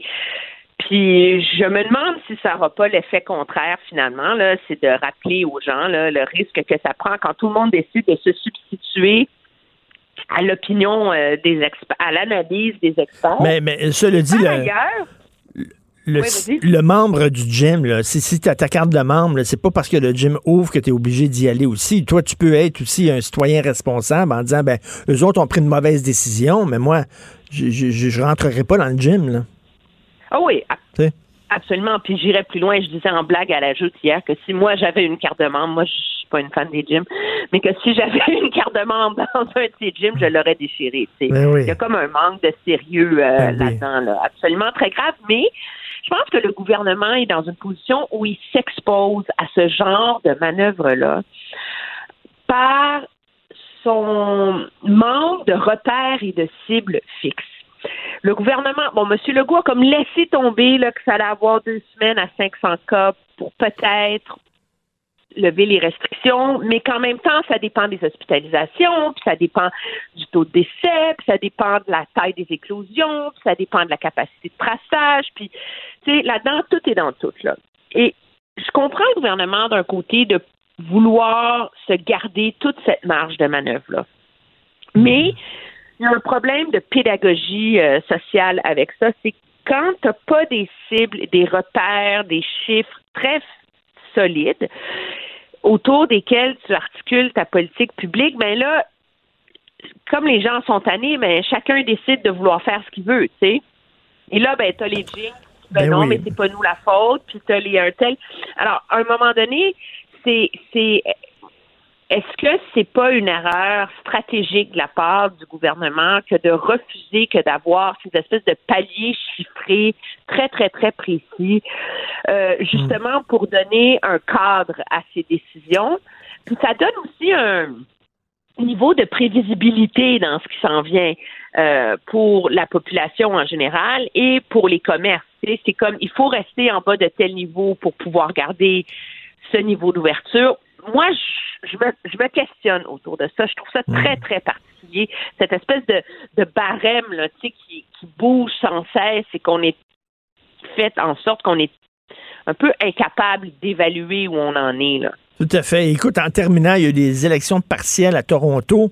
On sait que le Parti vert a une nouvelle chef. Est-ce qu'on s'en est bien tiré?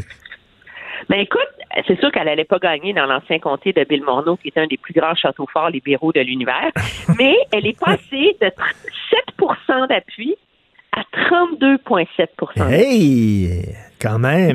Et je pense que ça a été un bon pari pour elle de se présenter. On a beaucoup parlé d'elle et ça a été une façon de se faire connaître et de montrer qu'elle était sérieuse, qu'elle était capable d'être compétitive. Mais la palme, il faut quand même la donner, puis c'est la dernière fois que j'en parle, à Maxime Bernier, qui est allé se présenter dans un comté, dans un château fort libéral du nord de Toronto et qui a eu 3% Écoute, là, là, ça devient pathétique, son affaire. là. Il faut, il faut qu'il... la, la phrase du jour revient à notre collègue Guillaume Saint-Pierre, qui est chef du bureau du journal à Ottawa et qui a écrit, je le cite, Drôle de stratégie que celle d'aller se faire donner une raclée dans l'espoir de prouver qu'on est encore en vie. c'est pas éthique, hein? c'est, n'importe quoi, là. Euh, Penses-tu qu'il va jeter la serviette à un moment donné? C'est beau s'accrocher, là, mais...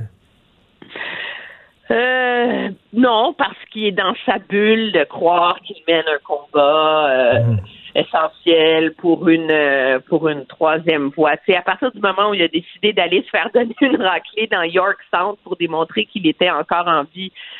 On vient encore là de sortir des schèmes euh, rationnels et cohérents de l'analyse politique, je pense. Complètement. Il n'y a pas grand avenir pour euh, Mad Max. Pas sûr, non. Merci, Emmanuel. Bonne journée. Au revoir. Salut. bye. Pendant que votre attention est centrée sur vos urgences du matin, vos réunions d'affaires du midi, votre retour à la maison ou votre emploi du soir, celle de Desjardins Entreprises est centrée sur plus de 400 000 entreprises à toute heure du jour. Grâce à notre connaissance des secteurs d'activité et à notre accompagnement spécialisé, nous aidons les entrepreneurs à relever chaque défi pour qu'ils puissent rester centrés sur ce qui compte, le développement de leur entreprise. Ben oui, on le sait. Martineau, ça n'a pas de bon sens comme il est bon. Vous écoutez Martineau. Cube Radio. Le, le commentaire de Mathieu Boccoté, dépensé pas comme les autres. Mon cher Mathieu, tu veux nous parler du mouvement Défendre de police, mais d'abord, d'abord, Jacques Godin, un de nos plus grands comédiens qui est décédé. Euh, Mathieu, lorsque Piccoli, Michel Piccoli est mort en France, les réseaux de télé en ont profité pour repasser des films de Michel Piccoli, des entrevues qu'il avait accordées pour saluer sa mémoire. Bon, ici, euh, Jacques Godin, Penses-tu qu'ils vont ressortir Radio-Canada, qu'ils vont diffuser des téléthéâtres dans lesquels il était et tout ça? Ben non, il n'y a pas de transmission. Il est mort, puis après ça, on pense à autre chose. Qu'est-ce que tu en penses? Ben, je, je me souviens pendant le confinement en France, le premier confinement, euh, avant le deuxième, et le troisième, et le quatrième et le cinquième, euh, il y avait, euh, y ils ont diffusé des, des films de Louis de Funès simplement. Et c'est comme si, au- dans un moment de crise, dans un moment de drame, on se tournait vers les, les, les grands moments de, de l'histoire du cinéma dans, en France, l'histoire, l'histoire culturelle nationale. Puis on, on, res- on ressoudait les Français, on ressoudait la nation autour de cette mémoire partagée, mais ça, ça implique d'avoir un rapport intime avec ces grands créateurs, un rapport intime avec ces grandes œuvres, euh, de valoriser ce patrimoine. Euh, le drame, c'est que je suis pas certain que les Québécois valorisent leur patrimoine, qu'ils savent qu'en faire, euh, comme si d'une certaine manière, ça appartenait à un monde ancien, et nous ne savons pas exactement quoi faire avec nos grands, ce qui fait qu'une bonne partie de notre patrimoine dort ou moisit ou se décompose. c'est malheureux, c'est malheureux. Achille euh, Qui est à la console tantôt, me fait, euh, nous a fait entendre un extrait là, de, de Des souris des hommes, la fameuse adaptation euh, télévisuelle avec Jacques Godin du, du roman de Steinbeck. Et, je te jure, j'avais des frissons, j'avais le poil au garde à vous parce que ça a marqué ma jeunesse, cette affaire-là. Et euh, j'aimerais ça que les plus jeunes le revoient, ce truc-là. Là, même. C'est pas le rôle de Radio-Canada puis Télé-Québec de diffuser aussi, de, de faire vivre notre patrimoine. C'est pas leur rôle. Non, non, le rôle, c'est de, ré- de, c'est de rééduquer la population pour l'amener à penser correctement selon les codes actuels du régime diversitaire. Ne mélangeons pas les choses. Mais, mais, mais bon, mais oui, thé- théoriquement, dans un monde parallèle qui s'appellerait le monde d'avant la révélation diversitaire et le politiquement correct, ça serait le rôle, effectivement, des grandes sociétés d'État, euh, de la télévision publique, radio publique, d'assurer la survie, la diffusion, la réinvention de ce patrimoine culturel. Je crois que ce serait absolument essentiel, mais je redoute aujourd'hui ce qui se passerait si on rediffusait certaines de ces séries, que ce soit Godin ou d'autres, euh, parce que je, je devine qu'on trouverait toujours un mot à, à reprocher ou un autre. hein. Je me rappelle d'un article récent dans, euh, dans la presse d'une journaliste qui demandait que faire avec la rediffusion d'anciennes séries télé qui portent des préjugés envers tel ou tel groupe. Ben oui. Qui sont tout simplement plus drôles. Comment peut-on? Faudrait peut-être créer un comité pour savoir ce qu'on peut diffuser aujourd'hui ou non. Euh, mon Dieu, le jour où ils vont décider de repasser dans ces comptes, j'imagine, euh, j'imagine le comité qu'il va falloir créer pour les Ben oui. avec. Ben, mais tu as raison, parce que l'adaptation de Des souris des hommes, le personnage joué par Jean Godin était un déficient intellectuel qui tue une femme. Donc, hey, on est en train de dire que tous les déficients sont des meurtriers. Ça n'a pas de bon sens. On peut pas diffuser ça, voyons.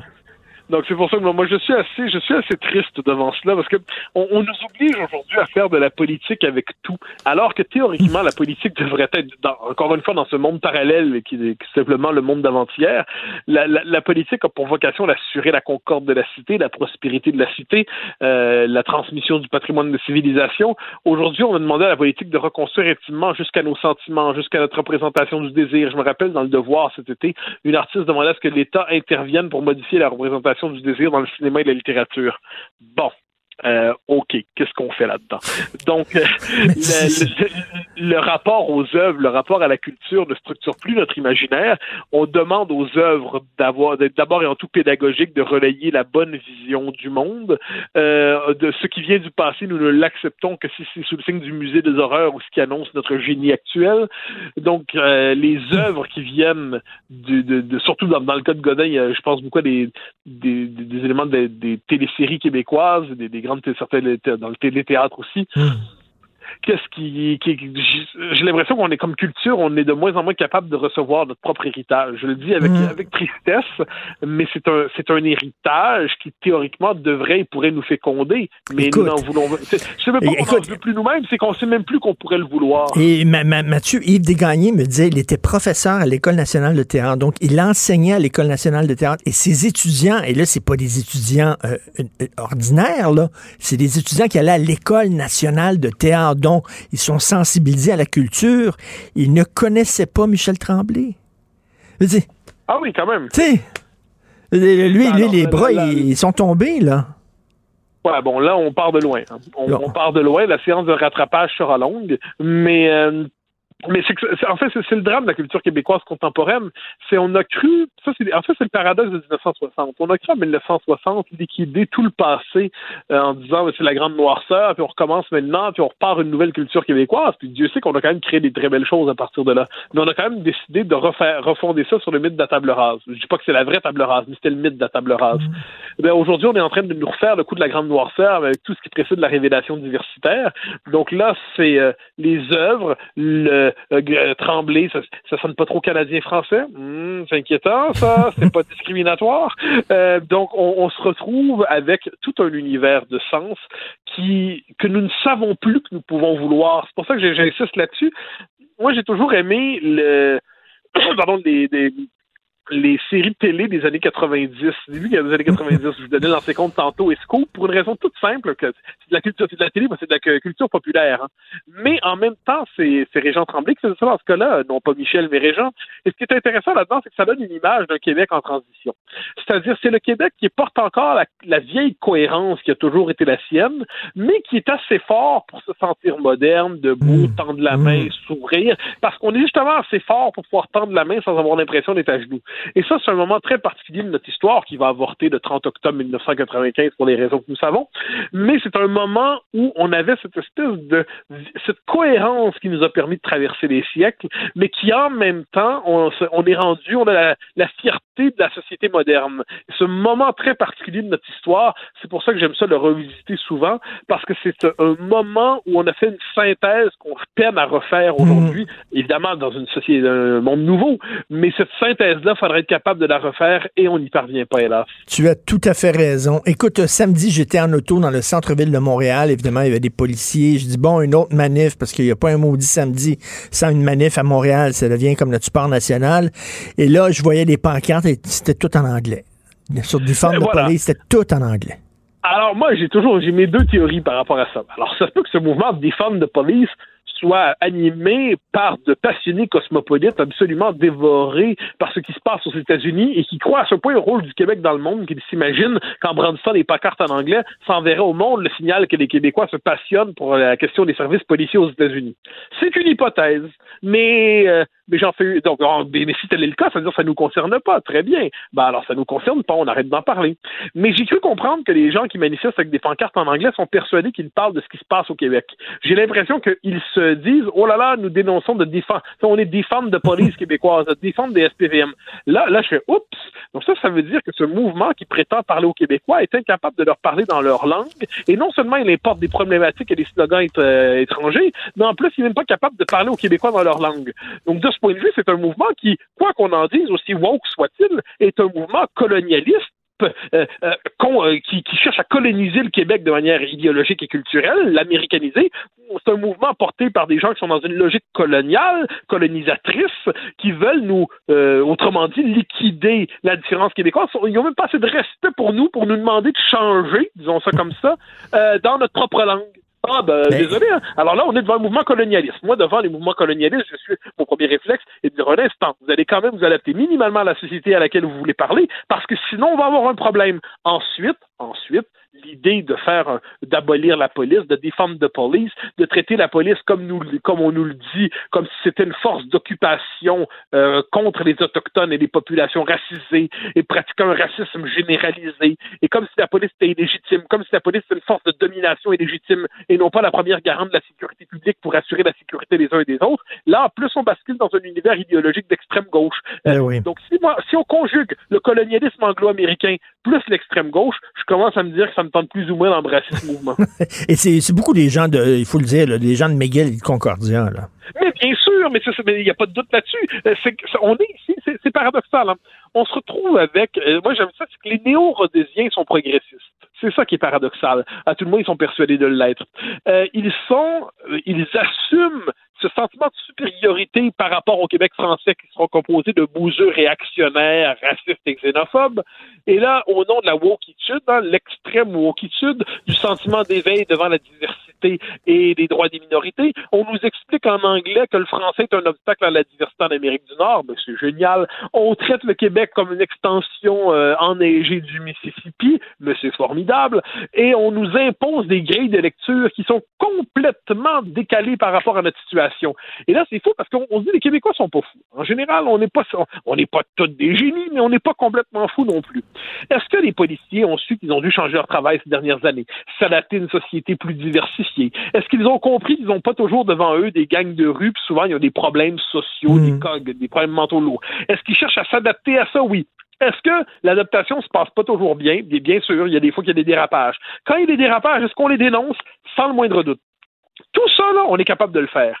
Mais quand on décide de rajouter ça, de le faire, rentrer dans la moulinette idéologique et nous expliquer justement, j'y reviens parce que c'est quand même leur vocabulaire, que c'est une force d'occupation coloniale qu'il faudrait désarmer, définancer et abolir pour mettre, permettre une société, une forme, une autogestion diversitaire à Montréal. Hein, c'est quand même leur idée. Parce que fondamentalement, c'est un territoire non cédé, il faut pas l'oublier.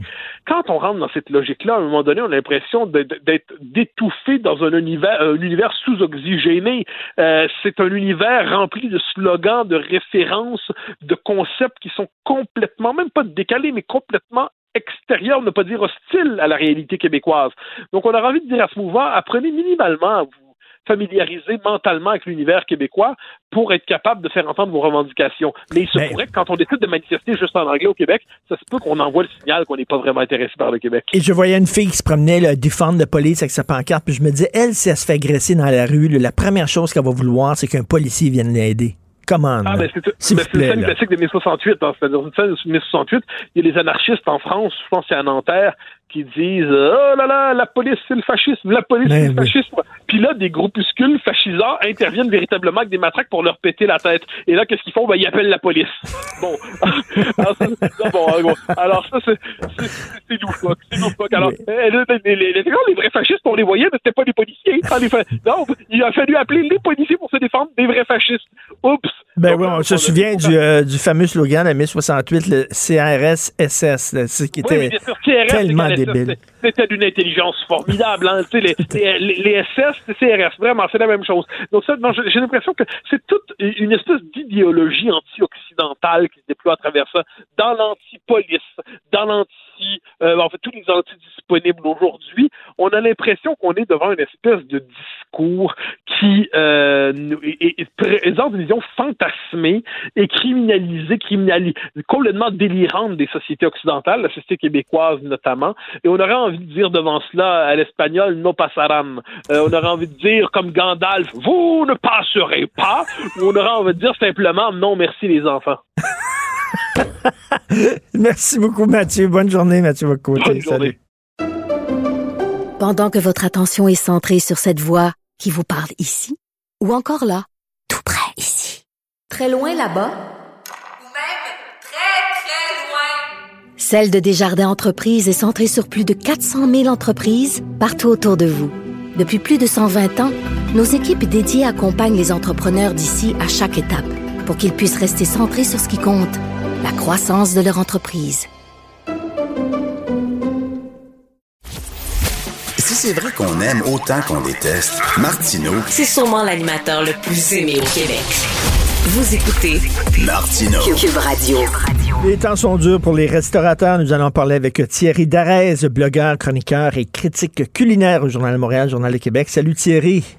Bonjour Richard. Est-ce que les propriétaires de restaurants devraient faire comme les propriétaires de gym, c'est-à-dire on ouvre, on fait de la désobéissance civile, on se fout du gouvernement parce qu'on est en train de crever la bouche ouverte, donc on ouvre les portes? Hmm, c'est une bonne question. Je ne sais pas si la désobéissance civile euh, est euh, d'actualité. Je ne sais pas ce qui va se passer pour les gyms. Je pense que le Premier ministre a passé le message que la police allait vérifier tout ça. Mais je crois qu'on doit soutenir les restaurateurs euh, peut-être d'une autre manière. On a commencé au mois d'avril en allant les encourager, en prenant des commandes à emporter, etc. Euh, c'est sûr que le mouvement s'est un petit peu essoufflé. On sent qu'il y a une lassitude au niveau des restaurateurs qui sont complètement découragés et démotivés pour tenir la tête hors de l'eau. Mais quand même, je crois qu'il faut essayer, euh, coûte que coûte, non seulement d'aller les, les encourager pour euh, des plats emportés, mais aussi également de susciter l'intérêt du gouvernement pour apporter euh, des solutions euh, financières euh, peut-être plus adaptées à leurs besoins actuels. Et ça, c'est certainement ce qui va se passer dans les prochains jours. Là. Et là, il y, a, il y a deux problèmes. Là. Bon, bien sûr, il y a la pandémie, le confinement euh, pour les restaurateurs, mais il y a aussi là, une pénurie de main-d'œuvre parce que, bon, il y avait la PCU, mais là, c'est rendu l'assurance chômage. Donc, j'ai vu des restaurants qui sont ouverts parce qu'ils font du prêt, euh, prêt à emporter et qui ont de la difficulté à trouver du personnel parce que les, les, les jeunes qui travaillaient dans les restos avant, ben, ils restent chez eux. Oui, alors il y a, y a eu ça. Effectivement, l'effet de la PCU a été vraiment euh, un problème, euh, effectivement, au niveau de, de l'activité euh, des employés. Mais moi, tu sais, je suis peut-être un petit peu plus pessimiste. Autant je suis toujours très optimiste. Euh, je vois toujours le verre à moitié plein plutôt qu'à moitié vide. Mais cette fois-ci, j'ai un petit peu de difficulté euh, à concevoir que le personnel, que ce soit de cuisine ou autre, n'ait pas l'envie de profiter de cette période de trouble pour se trouver des nouvelles voies, de nouveaux euh, chemins professionnels et de vie. Et je crois que même à une réouverture euh, euh, qui peut prendre plusieurs semaines ou mois, euh, je crois qu'on va perdre beaucoup de joueurs. Et ça va être aussi un nouveau problème. Euh, Effectivement, beaucoup de restaurants vont fermer définitivement, mais ça n'empêchera pas ceux qui vont réouvrir euh, dans des conditions optimales euh, d'avoir des problèmes de personnel. Et ça va affecter tout le monde, j'ai bien l'impression. Écoute, juste avant, juste avant la pandémie, il y a trois complexes de restaurants qui ont ouvert à Montréal. Euh, bien sûr, celui de la place Ville-Marie, euh, celui de, de, de McGill, c'est-à-dire le centre Eaton est dans ce coin-là, et celui aussi au coin de... Market. C'est Oui. Le, le Time Out Et Market. le central. Et le Ouais. central euh, sur la rue Saint-Laurent. Écoute, t'imagines pour ces, ces joueurs-là?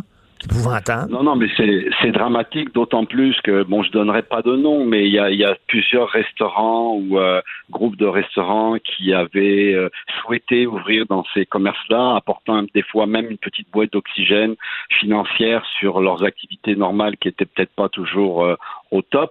Alors, c'était une une possibilité aussi pour eux de diversifier leur commerce. Là, c'est sûr qu'il y a des investissements, euh, je, je dirais pas juste d'argent, mais il y a des investissements de temps, de fatigue, de travail, de recrutement. Oui, parce que est C'était la est mode, c'était la mode là, des, des, des foires alimentaires, là, les, les food courts de luxe, en fait, de, de gastronomie, qui était une excellente idée. Il y en a trois qui ont ouvert en même temps. Paf, la pandémie arrive. Qu'est-ce qui va arriver avec ces, ces foires alimentaires-là? Bon, moi personnellement, euh, j'avais déjà émis des doutes sur le volume de trois euh, Ben qui oui. me paraissait quand même assez considérable. Bon, celui de la place Ville-Marie euh, a le très gros avantage d'avoir un grand bassin de population qui vit dans les bureaux et qui travaille et c'est des milliers de personnes par jour, donc il y avait besoin de répondre à une demande. Bon, là maintenant, avec le télétravail, avec euh, le 10 à 15, 20% maximum des bureaux occupés, de toute façon, ça n'aurait pas suffi pour pouvoir subvenir aux besoins. Après ça, au centre Eaton, au Tamot Market, il y a énormément de gens qui allaient euh, magasiner. Les gens, ils y vont moins quand même. Euh, et ça, c'est dans le cadre, s'il y a un confinement généralisé euh, qui s'annonce en début d'année prochaine, en début euh, 2021, ben là, ça va aussi apporter des drames sur le plan commercial. Et puis pour ce qui est du central, ben là, il y avait un côté euh, festif, joyeux, euh, accessible, qui ne l'est plus non plus. Alors voilà, les trois euh, centres commerciaux alimentaires, euh, les trois endroits où on pouvait sortir manger euh, dans des conditions différentes, sont mis à l'index. Euh, Alors ça devient très très compliqué, mais tout ça euh, est, est- est généralisé. Tu sais, Richard, on parle des restaurants, mais c'est pas juste les restaurants, c'est aussi le personnel, on l'a dit, Ben oui. mais c'est aussi tous les fournisseurs, ce sont les distributeurs, ce sont les petits producteurs. Tout ça est affecté par euh, cette pandémie qui emmerde vraiment tout le monde et qui risque Écoute, de durer euh, plus longtemps que prévu. Hein. Écoute, l'entrecôte Saint-Jean sur Pile qui est fermé, qui était vraiment comme un, un restaurant là, traditionnel, légendaire, qui était une institution, exactement. Oui, Euh, Crumman 78, 78 aussi, Gaël Serre qui a fermé. Ah euh, oui? Et qui était aussi, oui, le Grumman 78 est fermé Ah, définitivement depuis la semaine dernière. Donc ça aussi, c'est beaucoup de tristesse. Oui, effectivement, euh, des années et des années de travail avec un aura euh, assez original et de restauration de qualité. Donc voilà, on va voir cette bascule arriver dans les prochaines semaines et les prochains mois. Ça me fait très peur. Je pense que le gouvernement, en redonnant un mois supplémentaire, essaie de sauver le mois de décembre en essayant coûte que coûte de pouvoir réouvrir pour les fêtes. Mais euh, ça reste euh, très ambivalent comme décision puisqu'on sait très bien que si on ouvre un petit peu la, la, la fenêtre entre guillemets, non si on ouvre un tout petit peu la porte, tout le monde va passer par la fenêtre. Et, euh, et, et c'est ce qui m'inquiète le plus parce que on l'a vu malheureusement ce qui se passe actuellement, c'est aussi pour beaucoup de laisser aller de population et tu le vois bien toi aussi dans ton quotidien de vie, il y a beaucoup de gens qui font pas attention. Non, non, et, on en, et on en paye le prix. Écoute, en, en terminant, euh, t'es- t'es un chef, euh, ton- euh, on, on, tu on se rabat sur le, le comfort food, on a besoin de se réconforter. Euh, moi, ce week-end, on a avec fait... lasagne, hein, Richard. hein? Nous, nous autres, on a fait, on a fait une raclette à la maison, une raclette, Oui, c'était fun, c'était trippant avec un Riesling puis tout ça. Et ma blonde a fait un pain aux bananes, je suis pas sûr que c'est très bon pour ce que j'ai. Mais bref, euh, toi, c'est quoi toi ton euh, ton comfort food là, préféré là? Ben là, là tu, tu viens de m'ouvrir la porte. Tu parlais justement de la raclette, mais tu vois, à l'Auberge Saint-Gabriel, ils vont faire des take sur la fameuse fondue au fromage du l'Auberge Saint-Gabriel. Juste ça, moi, je sais que je vais aller en acheter parce que ça fait euh, eff- effectivement, Ah effectivement, ça fait du bien à l'âme. Et euh, mais, mais, mais faites, on arrive dans une période qui est quand même propice au comfort food. Il va commencer à faire froid. On a envie de s'encabaner. On a envie de se faire des petites choses chaleureuses. Donc euh, des braisés, euh, des choses rôties au four euh, que- qui vont donner des bonnes odeurs à la maison. Bon, le pain aux bananes, moi je suis pas, euh, je suis pas fan. Ah, c'est bon, c'est tout humide, c'est mouillé. Est, est extraordinaire. je sais pas. Elle me donnera sa recette, Sophie. Mais euh, Des mais- mijoteuses, c'est des plats de mijoteuses aussi, ça, ça je pense ça. que c'est ça. C'est les, les, les plats mijotés, les petits braisés, euh, les choses qui vont euh, cuire longtemps et très doucement et qui vont embaumer des bonnes saveurs dans la maison. Mais en même temps, si vous pouvez une fois sur deux ou une fois sur trois, je sais qu'il y a c'est des coûts quand même, aller encourager un restaurant de proximité qui est proche de chez vous. Vous n'êtes pas obligé de manger de la cuisine euh, toujours pareil. Vous pouvez changer aussi euh, euh, de provenance. hein. Ça peut être japonais, ça peut être chinois, ça peut être mexicain, ça peut être italien, ça peut être québécois, ça peut être français. Mais leur donner un petit coup de main, je pense sincèrement que ça peut aider. Tout à fait. Et puis c'est un encouragement social qui va faire du bien à tous. De toute Ben, façon, tout à fait. Alors, euh, on va aller encourager McDonald's et, euh, Surtout pas. et Burger King, en ont besoin. Merci Thierry. Je vais recevoir des lettres d'insultes contre McDonald's, mais c'est pas grave. Merci Thierry. Salut. Merci. Merci. Richard. À bientôt. Au revoir. Jacques Godin qui est, qui est décédé, est-ce que tu l'avais vu, toi, des souris des hommes euh, à l'époque? Ça nous a tous marqué, notre Ça, ça génération. marqué. là. Ça, ça a été un phénomène. Il a, jou- il a joué dans La Conciergerie, le Ah film oui? d'un de mes romans. Et euh, il- tu te souviens, au Frontières, il était venu en débat avec un représentant de l'industrie de la fourrure. Il a failli lui arracher les deux oreilles avec ses... Moi, là, Jacques Godin, il est décédé 90 ans. Faisait penser au, au frère de ma mère, là, qui était policier à Montréal-Nord. Puis quand j'ai écrit La Conciergerie, c'est mon oncle que j'avais en tête. Lui, il conduisait la voiture pendant que son partenaire tirait Monica la mitraille sur le boulevard Pineuf près de Charleroi. Puis il est sur la photo de la Gazette de Montréal. Il est, à- il est penché au-dessus. Fait que mon oncle, là, il ressemblait physiquement Fait que là, t'as à Jacques Godin. là, quand le réalisateur Quand on va donner le rôle à Jacques Godin. non, ben, mettons que c'est moi qui ai eu l'idée, là, mais, mais, mais quand il a accepté, quand il est venu, quand j'ai vu comment il jouait, tu sais, mais tu sais, c'est un, Jacques Godin, là, le profil de la police. C'est un artiste. C'est un poète, c'est un, un- mais pour moi, il représentait la police straight qui allait pas jouer dans les magouilles puis tout ça. Fait que, Ben oui, il, il était parfait pour euh, ce il était rôle-là. parfait, il était, il Ouais. était bon. Puis euh, dans le, cette valeur que là, Té- Télé-Québec, tu sais, il faudrait qu'ils remettent le segment. Il faudrait que Télé-Québec remette le segment qu'on a fait, entre autres, parce qu'il a fait plein d'affaires, Jacques Godin. Mais quand il- on avait tourné ça à l'extérieur, dans le coin, tu sais, de Sam de Recordman, là, il y a une église. Oui. On avait Oui. tourné ça euh, de- de- dans le coin de cette église-là. Parce que les, les, les grandes manufactures de fourrure sont là pour euh, les distribuer. il l'avait ramassé. Jacques Godin portait des, des souliers en plastique parce qu'il voulait pas porter de cuir. Il était C'est un contre vrai défenseur. un Écoute- vrai de vrai. Écoute ça, c'est euh, des souris des hommes, un extrait. Ouais. Écoute ça. Ah ouais.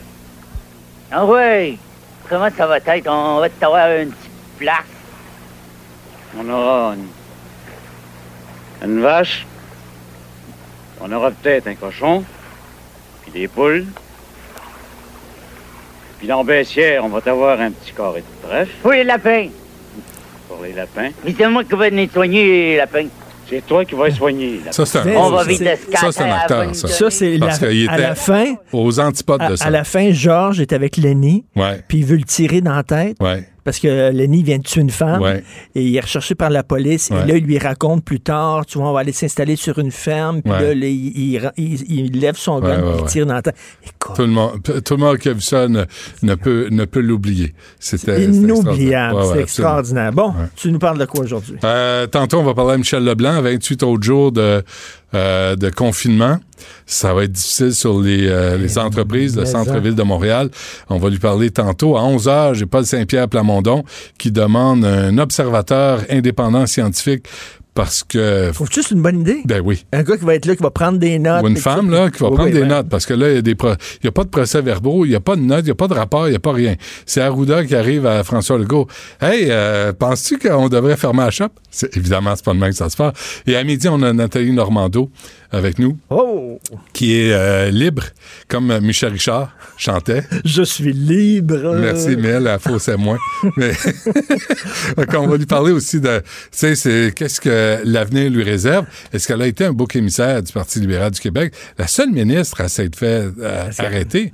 Est-ce qu'elle veut avoir un micro de nouveau? Parce Il y a qu'elle de la job à Cube Radio. elle animait à la radio? Ben, pourquoi pas? Alors, c'est ce qui s'en vient à l'émission, M. Martineau. On va t'écouter, Ah. Trézac. Euh, Merci beaucoup à Hugo Veilleux à la recherche, Maude Boutet aussi à la recherche, Achille Moinet à la console réalisation et qui nous a sorti ce bel extrait des souris et des hommes. Et on se reparle demain à 8 h. Bonne journée. Je suis libre, ne me dis pas que je t'appartiens. Je suis libre, et je sais que je ne te dois rien. Cube Radio.